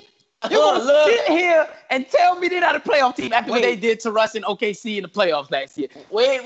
Let me just look up the playoff team. Hold on. I'm about to pull up the West. NBA Western Conference. No. Pull up the West. I don't give a damn. Here, let me pull up the damn West. To kind of add on to what you're going to do when you pull up the West. So that's the six teams I think are guaranteed to make the playoffs. There are four teams I think that could get those last two spots. Of course, it's the Pellies. I think the Pellies can make it in there. I think the Mavericks have a shot. Houston is still dangerous with James Harden and the Kings. And I'm glad you said those names. For me next year, this is Brooklyn. Why I don't say Portland. You got the Warriors. I think D'Lo and Steph better backcourt than Dame and CJ. I think Draymond and the team hold them together. I think the Warriors, low key, if they can make a couple more moves, are not. They're higher than the fourth best team. I think they're the third best team, the third or the fourth, with tied with either Utah or Denver. I got Clippers as the number one team in the West. This is why, because when you take off Danilo Gallinari and Shai Gilgeous-Alexander and you add Kawhi Leonard and Paul George and everything else is the same, that's the best team. Not only are they the best team defensively, they have two guys that are two of the best small forwards. And in this league, you need wings to be great. You have Patrick Beverley, who can guard all the best point guards. So you're satisfied there. You have Lou Williams to come off the bench and score for you. The problem with LeBron's Lakers is when LeBron comes off the floor, who scores the ball? When Kawhi comes off the floor or Paul George comes off the floor, you have Lou Williams and Montrezl Harrell.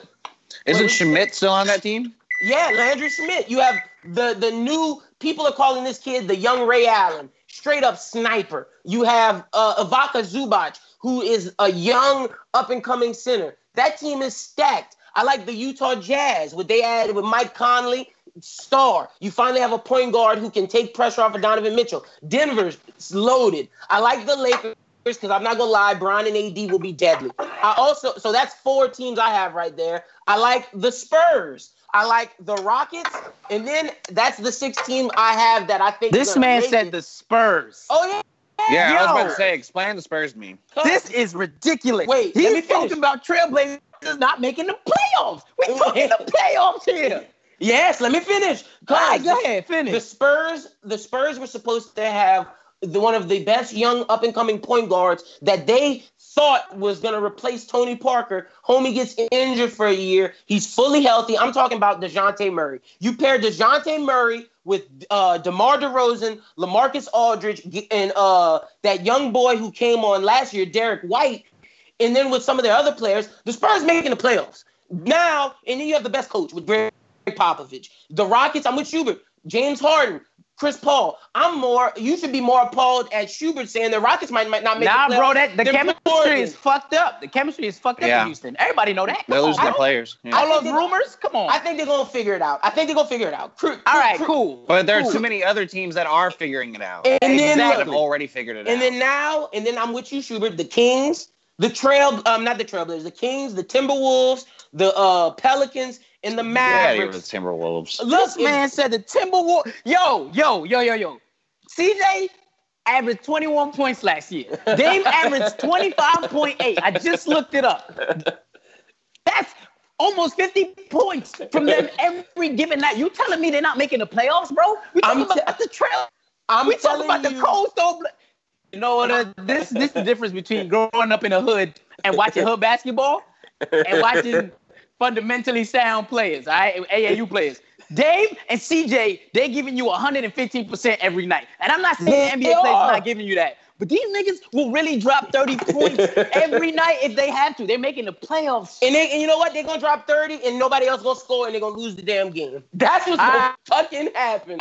I mean, if that's how you feel, I'm appalled. Because when's the last time the Blazers missed the playoffs? It's been a while, but that's what I'm talking about. It's been a while. You know why? Because CJ James is cold. They cold-blooded killers. They always have a first round and second round exit, and now the West is tougher. But look, I'm not talking about the exit in the playoffs. We're talking about making the playoffs. Oh, no, we're talking about making the playoffs. You got. He's talking about the Kings and the Wolves. Wait, no, let me finish. This is madness. You got the Kings are good, bro. You got Luka Doncic and Kristaps Porzingis, the European Kobe and Shaq. No. I didn't say nothing about Mavs. I said you mentioned the Wolves and the Kings. Oh yeah, no, wait, let me finish. I am appalled. There's a method to this madness. The Mavericks to me are the number one competing with the Trailblazers. I think the Mavericks and the Trailblazers are equal in terms of who will get that next spot. Because I think if Luka makes the steps that we expect him to do, if Porzingis comes back healthy, the Mavericks are just as good as the Trailblazers. Next team I got, the Pelicans. The Pelicans, I think that the Pelicans would be higher than where I have them, but I can't say that because with the Pelicans, it comes down to how good is Lonzo Ball, how good is Brandon Ingram, and how good is Zion. There's too many question marks. Yeah, there's too many question marks to say this early in the season. But I can say this. If everything goes as David Griffin and the Pelicans expect, they're making the playoffs. And they're one of the best. They're one of the better teams in the West. Okay. And now let me get to the Kings. No. I'm glad you finished. All I said was okay. The Kings got De'Aaron Fox, who is a budding star. Buddy Hield finally looks like the reason why the Pelicans drafted him so high, and he's finally looking like Buddy Hield of old. You got Marvin Bagley III, who they think is an upcoming superstar who balled out. You got Harry Giles, who fills out that roster. You got a sniper in Bogdanovich. It's one of the bitches. I forget his name, but you got him. Then you got I'm about to tell you who else they got. The Kings have a slew of young talent. They got Bela Lica. They have Bogdan Bogdanovic, and then they got the Troy Williams and all other kind of guys. The Kings are young, up and coming. They have not only do they have De'Aaron Fox to shut down Damian Lillard, they have Marvin Bagley III. They got Bogdan Bogdanovic. They got Buddy Hield. They are a young team in the making. And now let me get to the Timberwolves. Yeah. They're the last team. I would put the Trailblazers above the Timberwolves. I think that's a little. Yeah, that's a reach. I think that was a reach. I think the Timberwolves are still rebuilding. I think if the Timberwolves somehow get D'Angelo Russell, which people are talking about happening because they feel Golden State won't keep him, and Golden State, they feel, wants Robert Covington and Josh Okogie to fill out their roster. And if that happens, if D'Angelo Russell manages to play with Karl Anthony Towns, that's a better team than Portland. I'm sorry. Okay, so, boom, right here. I loved it. I loved all your takes, right? But my thing is this. You talking about potential. I'm talking about niggas that's doing it every season. You're talking about potential. I love it. The potential of what they could do. I'm talking about dudes that's been averaging 20-plus for the last three seasons. What are we talking about here? We're talking about two cold-blooded killers. We're talking about two cold-blooded killers. I'm confused. The last thing you came up with, you were like, oh, okay, this mystical scenario when D'Angelo Russell goes right to the Timberwolves. That's never happening. De'Aaron Fox is not shutting down Dame or CJ. I'm putting that out there right now. I don't care how fast he is. Let me be honest. Look, when I said the Timberwolves, I accidentally made a fart, so I was just trying to argue my way out of it. The only three teams I see is the Mavericks, the Pelicans, and the Kings, not the Timberwolves. I made a mistake when I said that. I was completely confused. I'm like, we talking about the fucking Kings and the Timberwolves? He is drunk. Hey, but don't sleep on the Kings. He got the fucking... Look, I'm sleep. I'm so sleep. What Drake said... I just took a... I don't even think... I can't even think right now. I'm so flustered because you talking about the motherfucking Kings making the playoffs over Damian Lillard and CJ McCollum. And look, I'm not even talking about the rest of the roster. I'm talking about two stone cold-blooded killers. Nurkic is coming back there. They just traded for Hassan Whiteside. I'm confused how you don't think that team is better than these teams that you throwing at. Oh, you talking about Hassan Whiteside. You talking about the dude who is always on IG and trying to hang out with DJ Khaled and don't focus on basketball? Look, that's what you talking about right now? He had to leave Miami. I understand. But look, he coming to the West now. We serious on the West. This ain't the fucking Eastern Conference where you can skip, hop, and jump and you in the fucking playoffs, nigga. We fight out here in the West. Ain't no beaches in fucking in Portland. Not that I know of. We gonna see. Ain't no jet skis and DJ Khaled in fucking Oregon. I ain't never seen him. We gonna see. Hassan better show himself. Even if he don't, they still making the playoffs, bro. CJ, and this is crazy. You don't think I don't respect highly of these two players? I don't respect them. They got swept by the Pelicans. Drew Holiday and Lonzo Ball. Everybody gets swept once in a while. Wait, hold on. Let me finish. I'm about to say how that's gonna make you even more mad. If the Pelicans make the playoffs and they have a first round meeting with the Trailblazers getting their ass whooped. Because Drew Holiday and Lonzo Ball will shut down CJ McCollum and Dame Lillard. Because Drew Holiday, and you know what it is? I think this is what it is. This is what it is. It's like I said. It's just the way you think about those two players. So I understand. I get it. Because my guy Drew Holiday showed that not only can he took Rondo and Ian Clark and showed them how to play defense on Dame Lillard and shut him down. Schubert, am I lying? I'm sorry. We're talking about Rondo. We're talking about somebody who made all defensive. We're talking about Rondo? He taught Rondo? Rondo. Old Rondo. These dudes grew up watching Rondo. Are you serious? This is blasphemy. You got me thinking like Stephen A. Smith in here. I am confused. I am flabbergasted that you think that they taught Rondo how to play defense.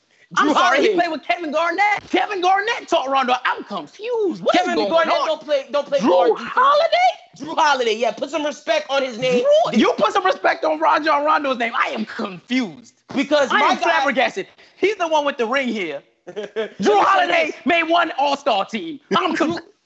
Drew Holiday got potential. What are we talking about? You talking about potential? Oh my God, potential! Oh my God! You would have thought this man was a motherfucking science major. All this potential energy he talks about. He's a psychic, bro. He's talking about potential energy. This man is a fucking scientist. Put some respect on the Black Swami's name. Wow, Black Swami has been correct more times than not. Black Swami's been correct.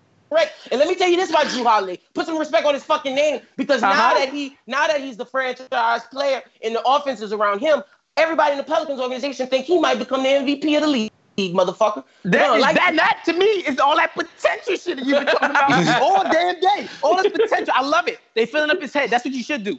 AD left. We got to make somebody the focal point. It makes perfect sense to me. There's nothing wrong with that. But we're talking about Rajon Rondo. We're talking about somebody, 4-time All-Star, 2-time All-Defensive first team, 2-time All-Defensive second team. He led the league in steals. He's led the league in assists 3 times.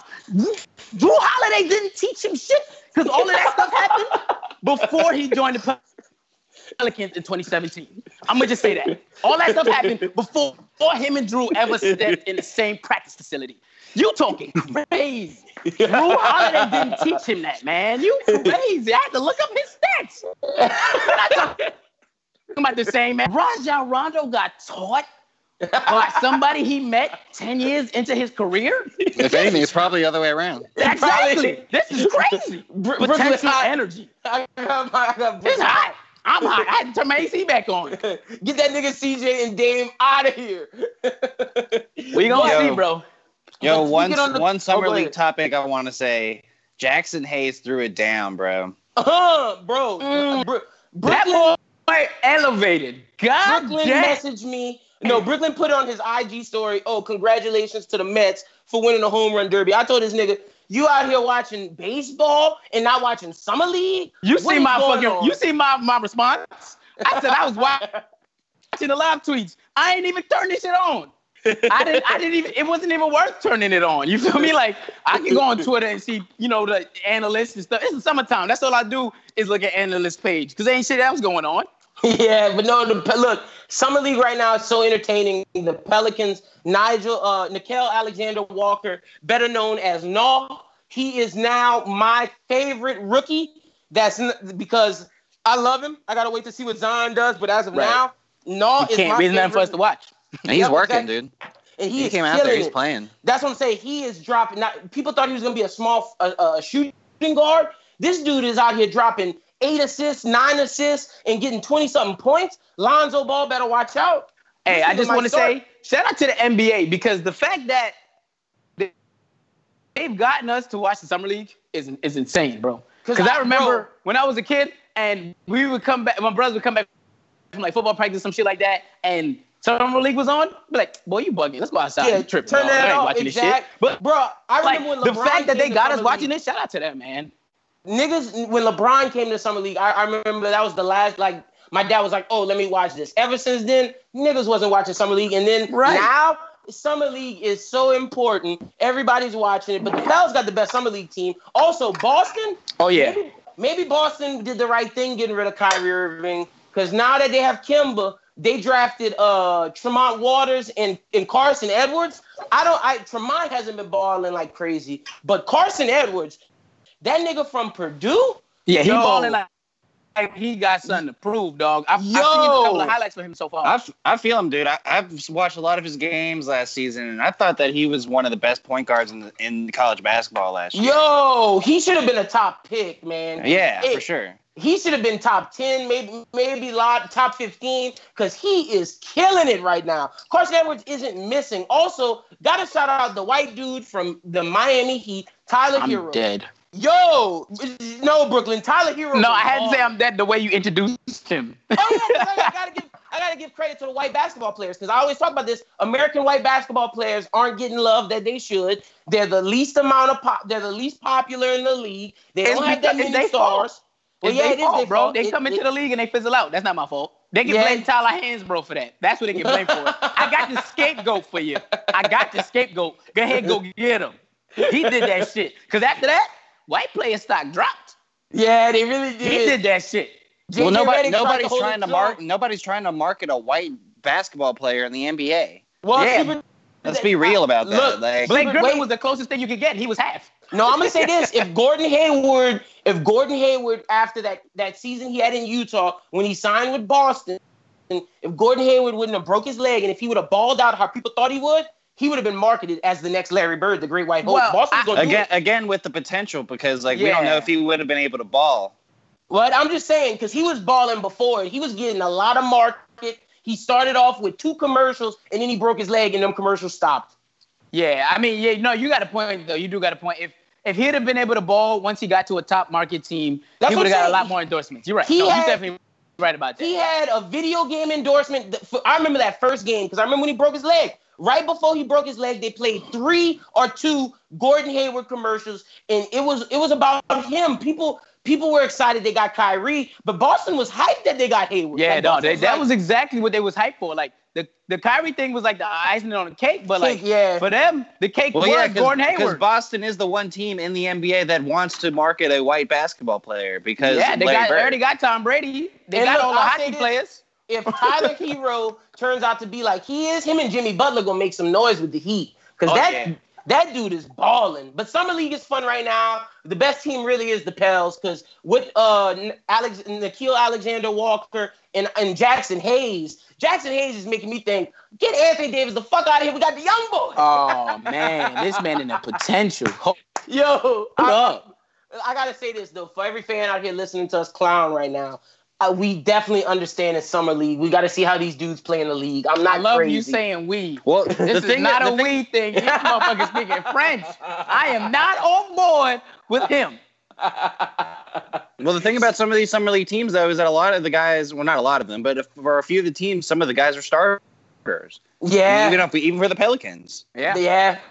Some of them are competing for starting spots. Some of them are competing for spots. It's going to be interesting to see with the Pelicans this year how Nickeil Alexander-Walker competes against J.J. Redick and Lonzo Ball. Because get Frank out of here, man. But Frank balled in Summer League, too. That's the thing. It's going to be a big competition. Yeah, it's going to be a fight for minutes, for sure. Frank Jackson dropped 30 in Summer League. He dropped 30 easy. Frank looking good, Nickeil looking good, and now I got to see how Lonzo looking. If Lonzo does not come with his P's and Q's ready and his I's and T's dotted and crossed, he might lose his spot. He really might. He's starting the first game of the season, though. Oh, yeah, the Lonzo hype's real in New Orleans, dude. Yeah, that's why I had to stop. They got him on the front of the marketing poster. Oh, yeah, no, Brandon Ingram might lose his starting spot, too. Yeah, I can see him losing his first forward. Because Lonzo Ball 6'7", it allows you to start another guard because Lonzo can guard the small forward. Because he tall as shit. Exactly. No, Summer League is looking good. We'll talk more about it next week. Any final thoughts on Kawhi? I'm excited to see what they do. Same. I think, and I'm with you. I'm excited to see what they do. And I do think they're the best team in the West right now over the Lakers. I think the Lakers roster with Boogie Cousins, AD, Rondo, Avery Bradley. I think they got a lot of injury concerns, and I think if one of them gets hurt, the Lakers are screwed. Yeah, my final thought for Kawhi is that with the decision that he made to go to the Clippers, and I mean, if it could have been, with his decision to go to the Clippers and getting Paul George, he set the tone for what the NBA's direction is now. Now I think it is to be the competitive duos. Yep, instead of the big threes. Man, and we thought KD was going to change the landscape. Isn't it crazy how his injury affected everything? Oh, I knew I had one more thing before I before we get out of here. Isn't it crazy? Paul George now could be Scottie Pippen. Like, Paul George's legacy was going to be like one of those great players of the decade, but people weren't going to remember him. If him and Kawhi win some championships, Paul George is now Scottie Pippen. I think that's a good role. Yeah. I think that would fit him well. No, I think that will, because he showed that he could not be a great one. He showed he's not Batman, and he shows he's a great Robin, but for them to win, he needs an equally as good Batman, which Russell Westbrook was not. And I think with him and Kawhi, it's going to work out real well. I'm excited to see that. But the thing is, how healthy is he? Because he's not going to start off the season healthy. Right. Because he's got to finish rehabbing his surgery. But that's all I really want to say about Paul George, the legacy thing. Westbrook, I didn't want to I was just about to say that. Where y'all think he's going? Y'all think he's staying? Oh, he's going to Miami, man. I think he's going to Miami. I think he's going to Miami or Detroit, whichever one is trying Detroit? Yeah, wait, let me see. Look. Potential. Hold up. Wait, hold up.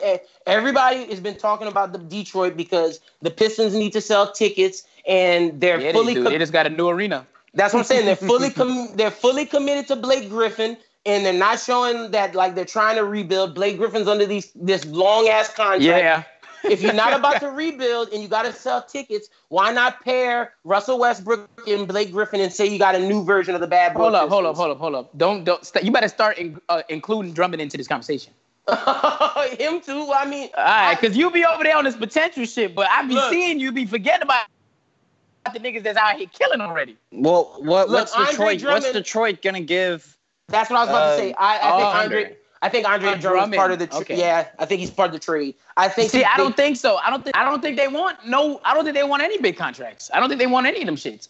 I think they would take some shit. Like some really shitty players. Yeah, I think OKC would take some shitty players and some picks right now because they look like they all in 76ers mode right now. No, they do. But let me tell you why I think they include Drummond, because Drummond has a relatively decent contract. And if they trade Drummond, that means OKC can also get rid of Steven Adams too. And then trade Adams and Russ for Drummond, some picks, and whoever else they're trying to get expiring. And that way, your new big three in Detroit is Blake, Steven, and Russ Westbrook. They make the playoffs. I'll give them that. Oh yeah, they make the playoffs easy. Now, do they win it? Man. No. And do you guys think that Russell Westbrook would have any interest in playing for the Pistons? Because I feel like the whole thing with the Heat is that Russ wants to play for the Heat. Yeah, right? I think him and Jimmy would make a damn good duo. I think him and Jimmy make the playoffs, and I think honestly, due to the fact of Jimmy Butler's like aggressiveness and his mentality, I think that kind of meshes with Russ. And I think if he's aggressive and his mentality kind of the same. Yep, and I think that might be the first superstar that actually plays well with Russell Westbrook. That's a hot take because him and Jimmy are old school and they play that same way.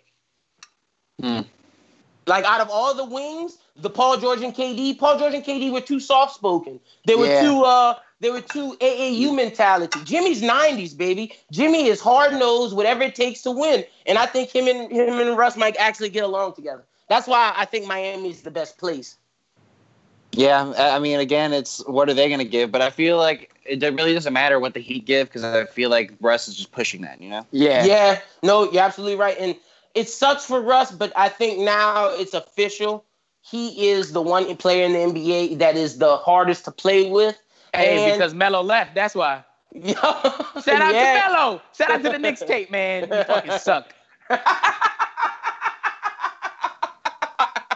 Yo, Brooklyn just straight up said that nigga fucking suck.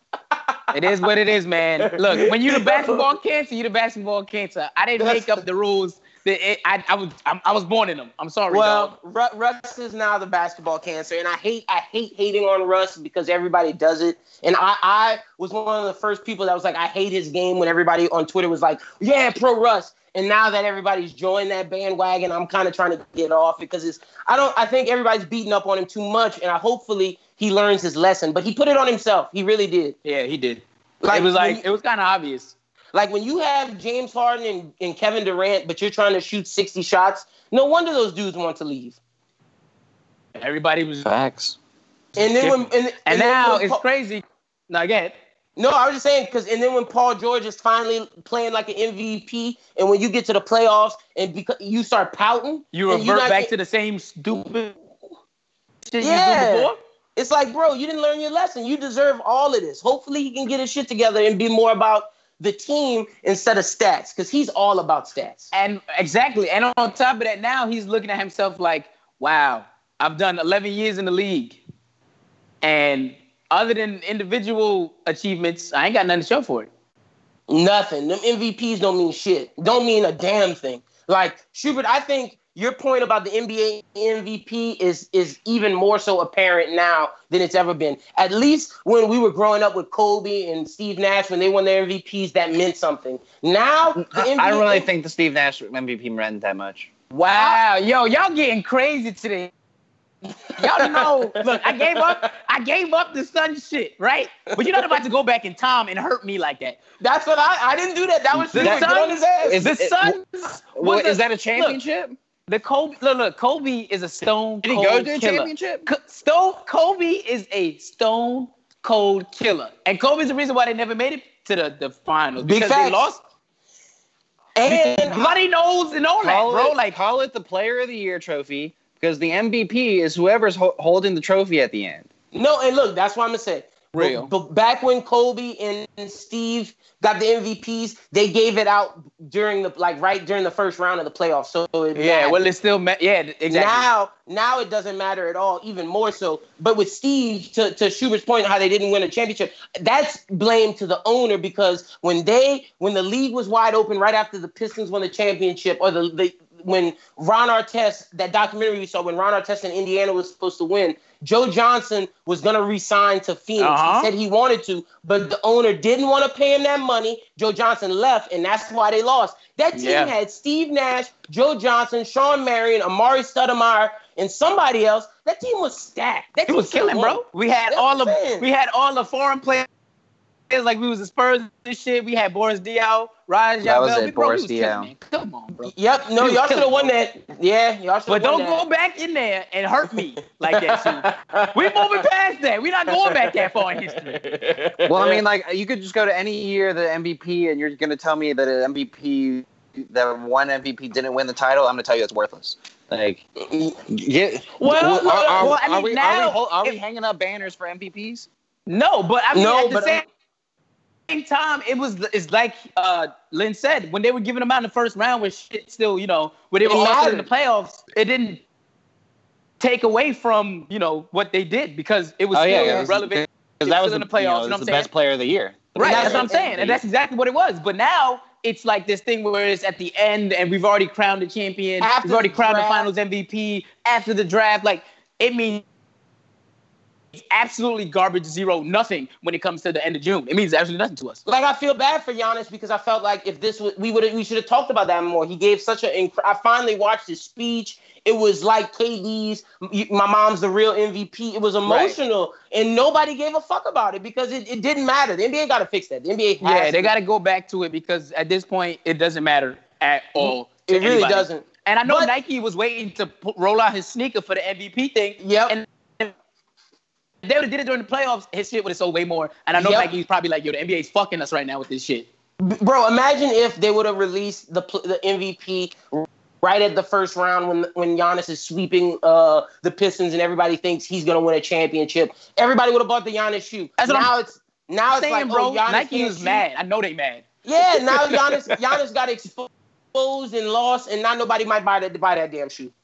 So it's crazy. But the final topic of the day, I just wanted to see what you guys thought because I thought this was interesting. One of my favorite players is getting a documentary. It's coming out in 2020. D Wade's giving a documentary, and this is the synopsis to it. I'm looking forward to sharing this very personal documentary that peels back the layers of my emotional 16-year journey with all of its twists and turns, peaks and valleys. It's been a roller coaster ride, and the never before seen footage shows my fans how I made my own way through this incredible adventure. It's going to go through his tale, time at Marquette when he had to get the surgery. Is going to go through all of his different surgeries, him playing with the I'm about to say he broke his hand, so it should be that's what I'm saying. With the Shaq championship, the LeBron championship, him going to the Bulls, coming back to Miami. I'm really excited for this documentary. I'm a big fan of sports documentaries. Are y'all excited for the D Wade doc? Will he explain how he pulled Gabrielle Union? Facts. Bro, because honestly, there's a lot of shit in D-Wade's life that doesn't really excite me. I'm not going to lie to you. Because he didn't really have that dark of a past for me to really be this intrigued. Like, you know, for example, for like Ron Artest or some of the other crazy-ass players we've had in the league. I'm excited to hear about some of the stuff, especially like the mentality you go through when you go through, you know, all those injuries and shit. Because I know it fucks up and your psyche. But as far as like, you know, like what's going to hook me? I don't know if this documentary has that hook. See, you know what's going to hook me? The explanation of how they got the big three together. And then he says he's going to go in depth on when LeBron left. I want to know how he felt about that, how he truly felt. Real.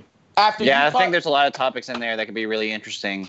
That's what I'm saying. Like, after you taught LeBron how to win and he just chooses to leave, the type of man it takes to still be that guy's friend, I want to know about that. That's the hook for me. I mean, you gotta remember with this taught shit, man. You be really crazy about this. No, shit, wait. So now you got me hot. D-Wade didn't teach LeBron how to win? I don't know if it was a teach thing. I feel like that was more of a mutual thing, bro. Like, so you tripping. Shaq taught D-Wade how to win a championship. D-Wade took what Shaq taught him and taught LeBron. That's the truth. I don't know, man. LeBron did not know how to win before D-Wade. He was not winning in the playoffs. LeBron was not. He was playing with Ogalskis. He had Boogie Gibson. Come on, man. Look, if I got Shaq in 2005 and I was LeBron James and I had Shaq on my roster 2005, yes, I would have said Shaq taught him how to win. But 2005 to 2011? Come on, my nigga. Come on, bro. I'm telling you, bro. LeBron learned a lot of shit in LeBron didn't that time, man. I don't know about to teach him how to win, though. I feel like if you want to ask like he just didn't have the right roster when he made it to the playoffs. I mean, the finals of 2007. So Lyndon, who's gonna teach Zion how to win? Who's gonna teach Zion how to win? Lonzo, Holiday, baby. Drew Holiday. Drew Holiday made it to the second round of the playoffs. Look, Sugar, how many titles has he made? Alvin Gentry gonna teach him how to win, fucker. Because Alvin Gentry. How many title games has Alvin Gentry had? One. He has a championship, nigga. He has a championship. Sit your ass down. Oh, Sugar, I don't give a damn. Sit your ass down. I'm just trying to say that Drew Holiday has three accomplishments in his NBA career to the list of shit that Rondo did. Drew ain't teaching nobody shit. Drew ain't teaching nobody how to win.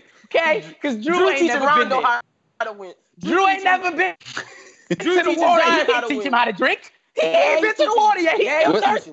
The point that I'm trying to make is that some players just are at this level that they're natural winners. LeBron. If we're saying that Zion's going to be at the LeBron level and you're putting as much stock as you are in Zion, I mean, I've seen Alvin Gentry wearing the Zion shirt at the Summer League. I mean, the team has bought into Zion. No one's going to teach him how to win. He's got to come out there and do it because there's why they're going to get young. They're going to get some veterans. That's why you got people like JJ Redick. That's why you got people like Drew Holiday to explain, teach you how to win. How many championships has JJ Redick played for? I mean, look, JJ Redick might not. You talking crazy? He's talking crazy, bro. JJ Redick has playoff experiences, and you can learn from the losses just as much as you learn from the wins. Now, I will say this. Now, I can make that same argument for LeBron, though. No, I got you. And to win the championship, Zion's probably gonna have to lose one because he's not gonna have someone to teach him how to win. But once he loses and gets his own experience, then he'll make his strides. LeBron lost one, and then when he got back, D Wade was like, "Nah, bro, you don't do it like this. This is how we do it, and we gonna get it done." They lost. Yeah, they lost. Yeah, they lost. So look. He lost once in 2007. Then they went together in 2011, and he lost with D Wade. So therefore, my point exactly is this: D Wade ain't no teacher. Because no. Because LeBron did not want to listen to D Wade and play the right way. And I don't know, bro. Like, no. Look, let me tell you. Because LeBron was trying to defer to D Wade, and D Wade was like, "No, bro. You are the best player right now. I'm just here to be your Batman and teach you how to get over the hump. And once you do that, we're gonna win." And when LeBron listened to D Wade, they won a championship the next year. It sounds like what you just said was D Wade told him to score the basketball, and that made him that. That's why he thought about a win was to score the basketball. You are talking crazy. What did your girl put in your drink this morning? She must have put something in your drink when you first woke up. Lynn, you woke up on the wrong side of the bed. You bugging the fuck out today. I really don't understand. Look, I'm just telling you, D-Wade was the Batman on them Heat teams, and LeBron was Robin, and he had to learn how to win. What I will say, though, about the D-Wade documentary, the topics that I want to see touched on is, like, you know, because you got to remember D-Wade came out of Marquette. And obviously, I think he kind of had a similar come up. I'm going to say Donovan Mitchell, even though it's not too similar, but, like, you know, Donovan Mitchell didn't really have a lot of hype coming out of the draft. No, yep. But then all of a sudden he just has a killer season, and D-Wade had a killer season. Then all of a sudden, he gets Shaq, and we're like, "Oh man, like what is this team?" They come out, and I feel like come out of nowhere in a way, and win a title. Yep. And now Dwyane Wade's kind of become a star. How does he deal with that stardom after not having that before? And then the process of getting the team back together with LeBron and Bosh, who nobody ever mentions. And then talking about the exodus of LeBron, and also the time where he was kind of dealing with what he wanted out of his career. Was it staying in Miami? He goes does that project out in Chicago because he wanted to be in his hometown. Then plays with the Cleveland. And he goes to play with Cleveland with LeBron. Like, I kind of want to know what his mindset was with all that too. And eventually coming back. I will say this though.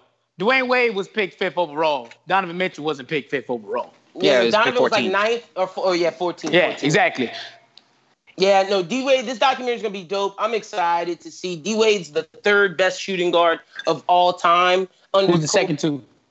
Mike's 1, Kobe's 2. I'm just making sure, man. And I can't. Oh, now you questioning me? Get out of here. I'm like, you crazy. Yeah, man. But look, I'd say this. I can't, if you want to know the truth, I can't rank Mike number 1 because I've never seen Mike play. So if you ask me from people I've seen, it's Kobe 1, D-Wade 2. But if you ask in the objective basketball mind, I got to put Mike 1. But yeah, I hate people from my generation always ranking Mike and Magic when they never saw him play. And YouTube, I get you can go watch him on YouTube, but it's not the same. If you would have watched LeBron after his career and just watched the highlight vids, you'd have been like, he's the greatest player ever. But if you're not in the era, if you're not in the time and you see him lose to the Dirk Nowitzki Mavericks, or you see him lose to the Spurs, or you see him lose to all these teams, it's different. This man just said teams that got Hall of Famers on it. I'm sorry, Jason Kidd and Dirk Nowitzki going to the Hall of Fame. So you telling me that Tim Duncan, Manu Ginobili, and Tony Parker going to the Hall of Fame? Bro, you're fucking crazy. You telling me that Heat team should have lost? You telling me that? Dirk Nowitzki is top 10 in the scoring list of all time. Oh, my God. What are we talking about? Oh, my God. He woke up and drank the crazy juice. The Spurs team that beat the Heat team was better than that Heat team. Exactly. What are you talking about, bro? Matter of fact, put four Hall of Famers on there because Kawhi is going to be a Hall of Famer one day, too. You crazy, bro. 4 Hall of Famers, and they got Mario Chalmers. Come on. I'll give you the Spurs. I'm going to give you the Spurs. The Spurs, when the Heat lost, I'll give you that because they got Tony, Manu, Tim, and Kawhi. Even though Kawhi played with a broke-down Tim, a broke-down Manu, and a broke-down Tony. Listen, the only person that was broke down was Manu. That's crazy. This is crazy, bro. We make arguments for Bron like, oh, these niggas wasn't hurt. But I guarantee if Kobe Bryant was on that Heat team, them niggas wouldn't have fucking lost. Listen, he is an aggressive scorer. There's nothing you can do about the mentality that LeBron has. We can't change that. He doesn't want to be. That's why the niggas lost. He's the first generation AAU player. He brought that. I want all my friends to have stats just like me into the league. He did that. The rest of the dudes that was coming in the league, give me the ball, get the fuck out my way.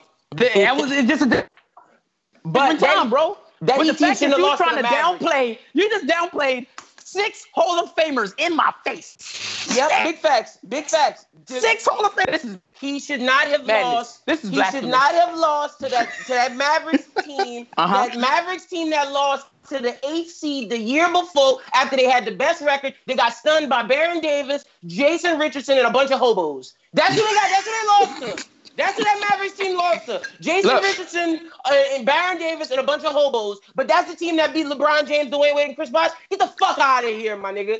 For that, the thing is, the way you putting it is like it's only a knock against LeBron's armor. What about Wade and Bosh? They was on that team too. Oh, well, the passive, you shoot, I'ma just chill and get mines later. Person that LeBron is. The dick should be on their armors more than his, if anything. No. Wait, let me tell you this, because Wade told him to shoot that year, and then once they lost, it took LeBron to realize, oh, wait, I actually need to shoot. And D-Wade was like, yeah, nigga. But you're right. It does put a chink on their armor. But the thing is, they're not in the conversation for the best player of all time. It's LeBron, so it's a chink in his armor. Yes.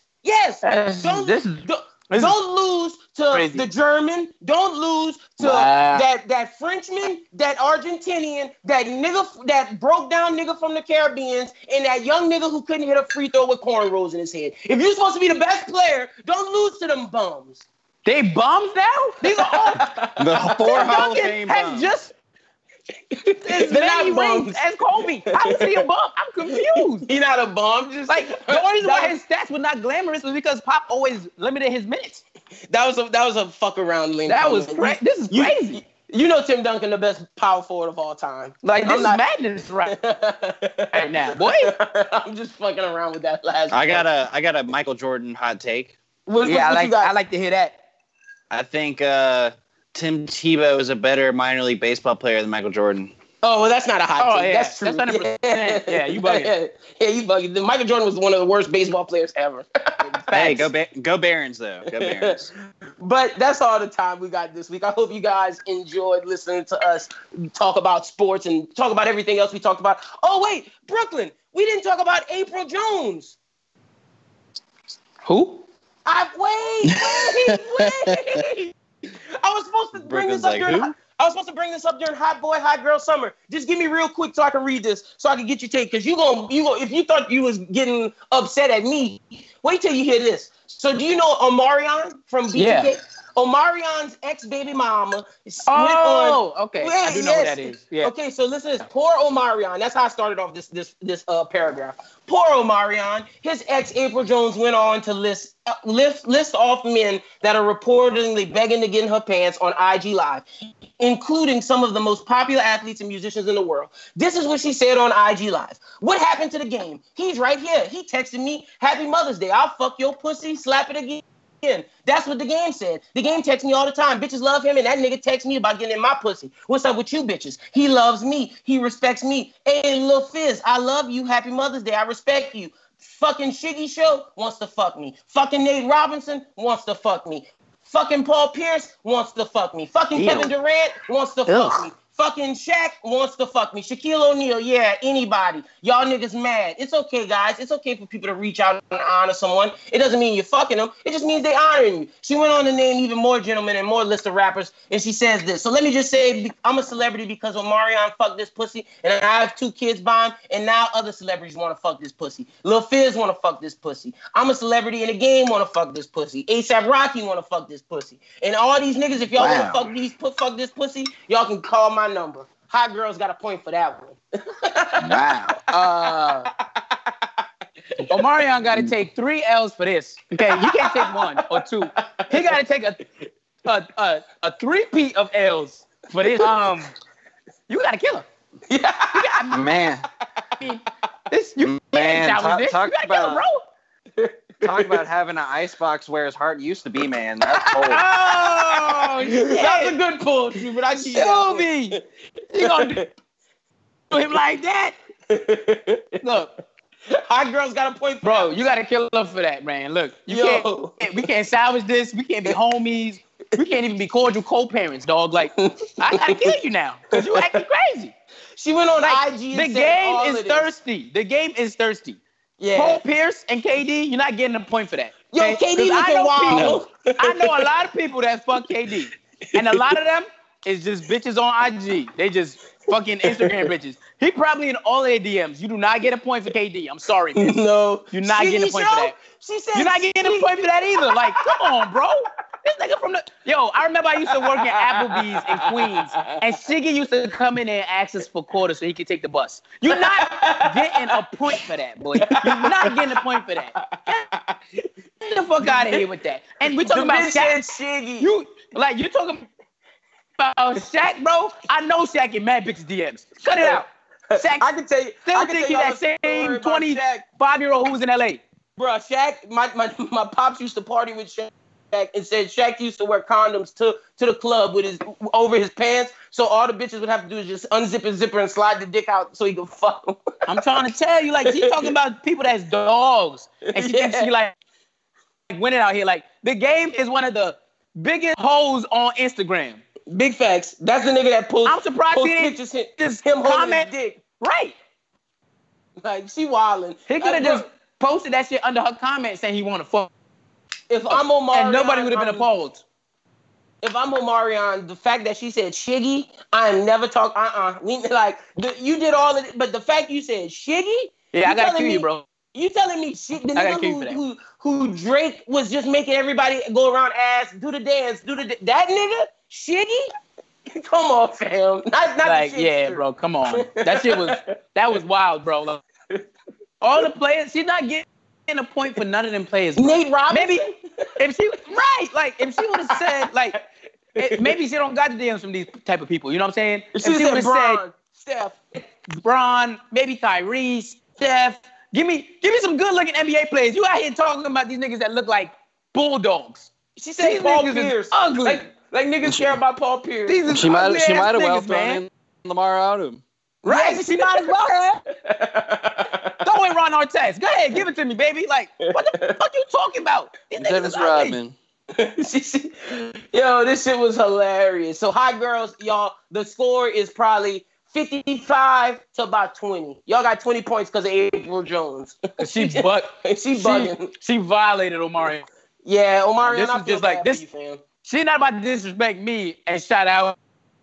All the Nate Robinson, fuck yeah! Like, these niggas not even fucking 5'9". Like, you fighting this? Oh yeah, pull up, bitch! Like, you're not about to disrespect me with a bunch of short niggas. Like, she might as well have said Kevin Hart, cause now, bitch, I want to fight. And then she got the nerve to go fuck his best friend, Lil Fizz. But see, that's Lil Fizz breaking bro code, and look, he light skin, bro. You never trust a light skin nigga.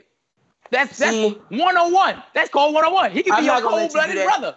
I'm not gonna let you do that to the light-skinned. Trust light-skinned brothers. Go ahead. Let me hear you talk about it. Go ahead. Let me hear your perspective on it. Because I'm not gonna say that I'm part of the light-skinned community, but I'm not part of the dark-skinned community. It sounds like it. I'm like a light-skinned mix. I'm a mix between caramel, mocha, and light-skinned. So yeah, that's what we at. You light-skinned, bro. So look. Not all light-skinned niggas like that. That's just a filthy nigga for fucking with your friends. Dark-skinned niggas filthy, too. Y'all niggas filthy, too. Right, because Tristan Thompson is definitely on our Tristan side. Thompson is on y'all side. Be on his side. And he is filthy. He on his side. Yeah, he a cold-blooded nigga. I tell you what. You know what?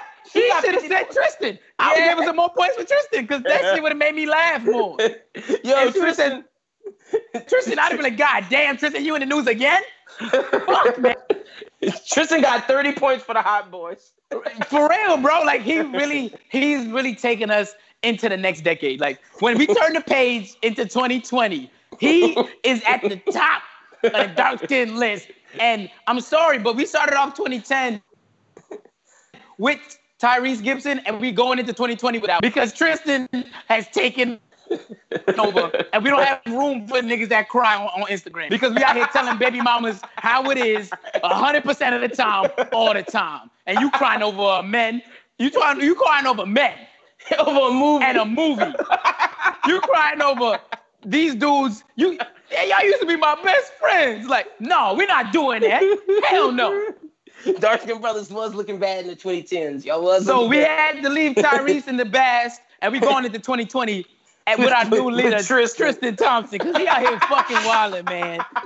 City Boys 2020, you already know what it is. And when we get the band back together and it's Beignet Boys 2022, it's going to be a hot boy summer then. I'm trying to tell you. Yo, shout out to the Beignet Boys. Yo, Beignet Boys, we out here. Shout out to B. Shout out to Shuby. Shout out to Charles. Shout out to Justin. Shout out to Josh Hart. Shout out to Brandon Ingram. Beignet Boys, we out here.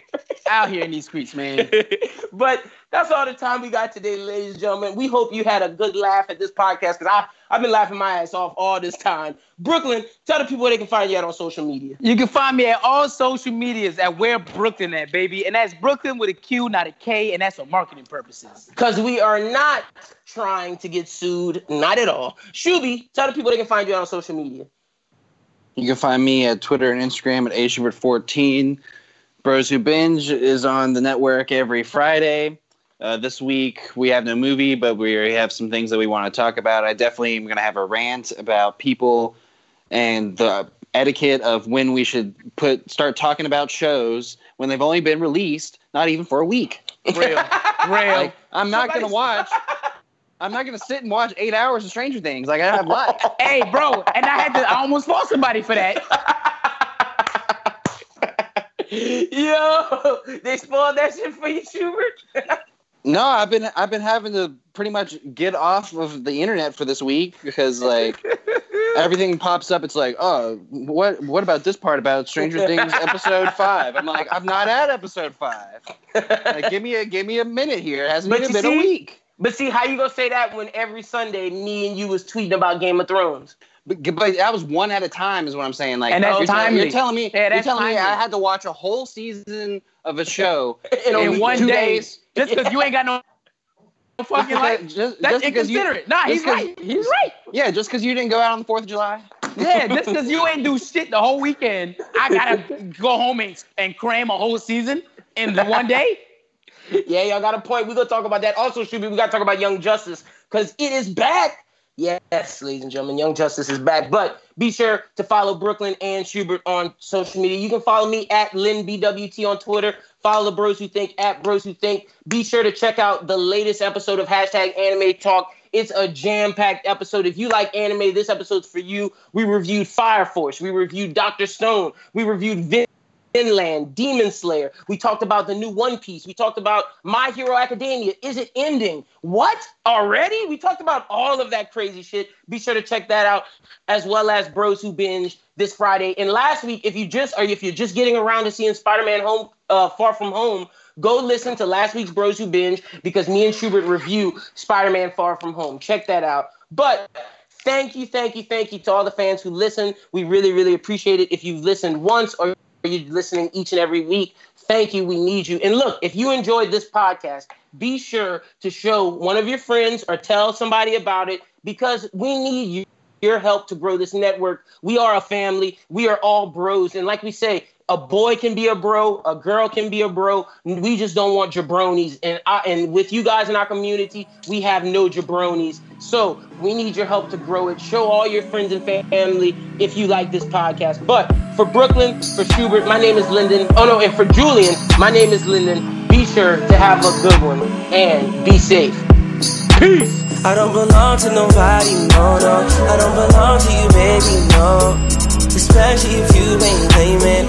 If you want me, you gotta make it known. Make it known.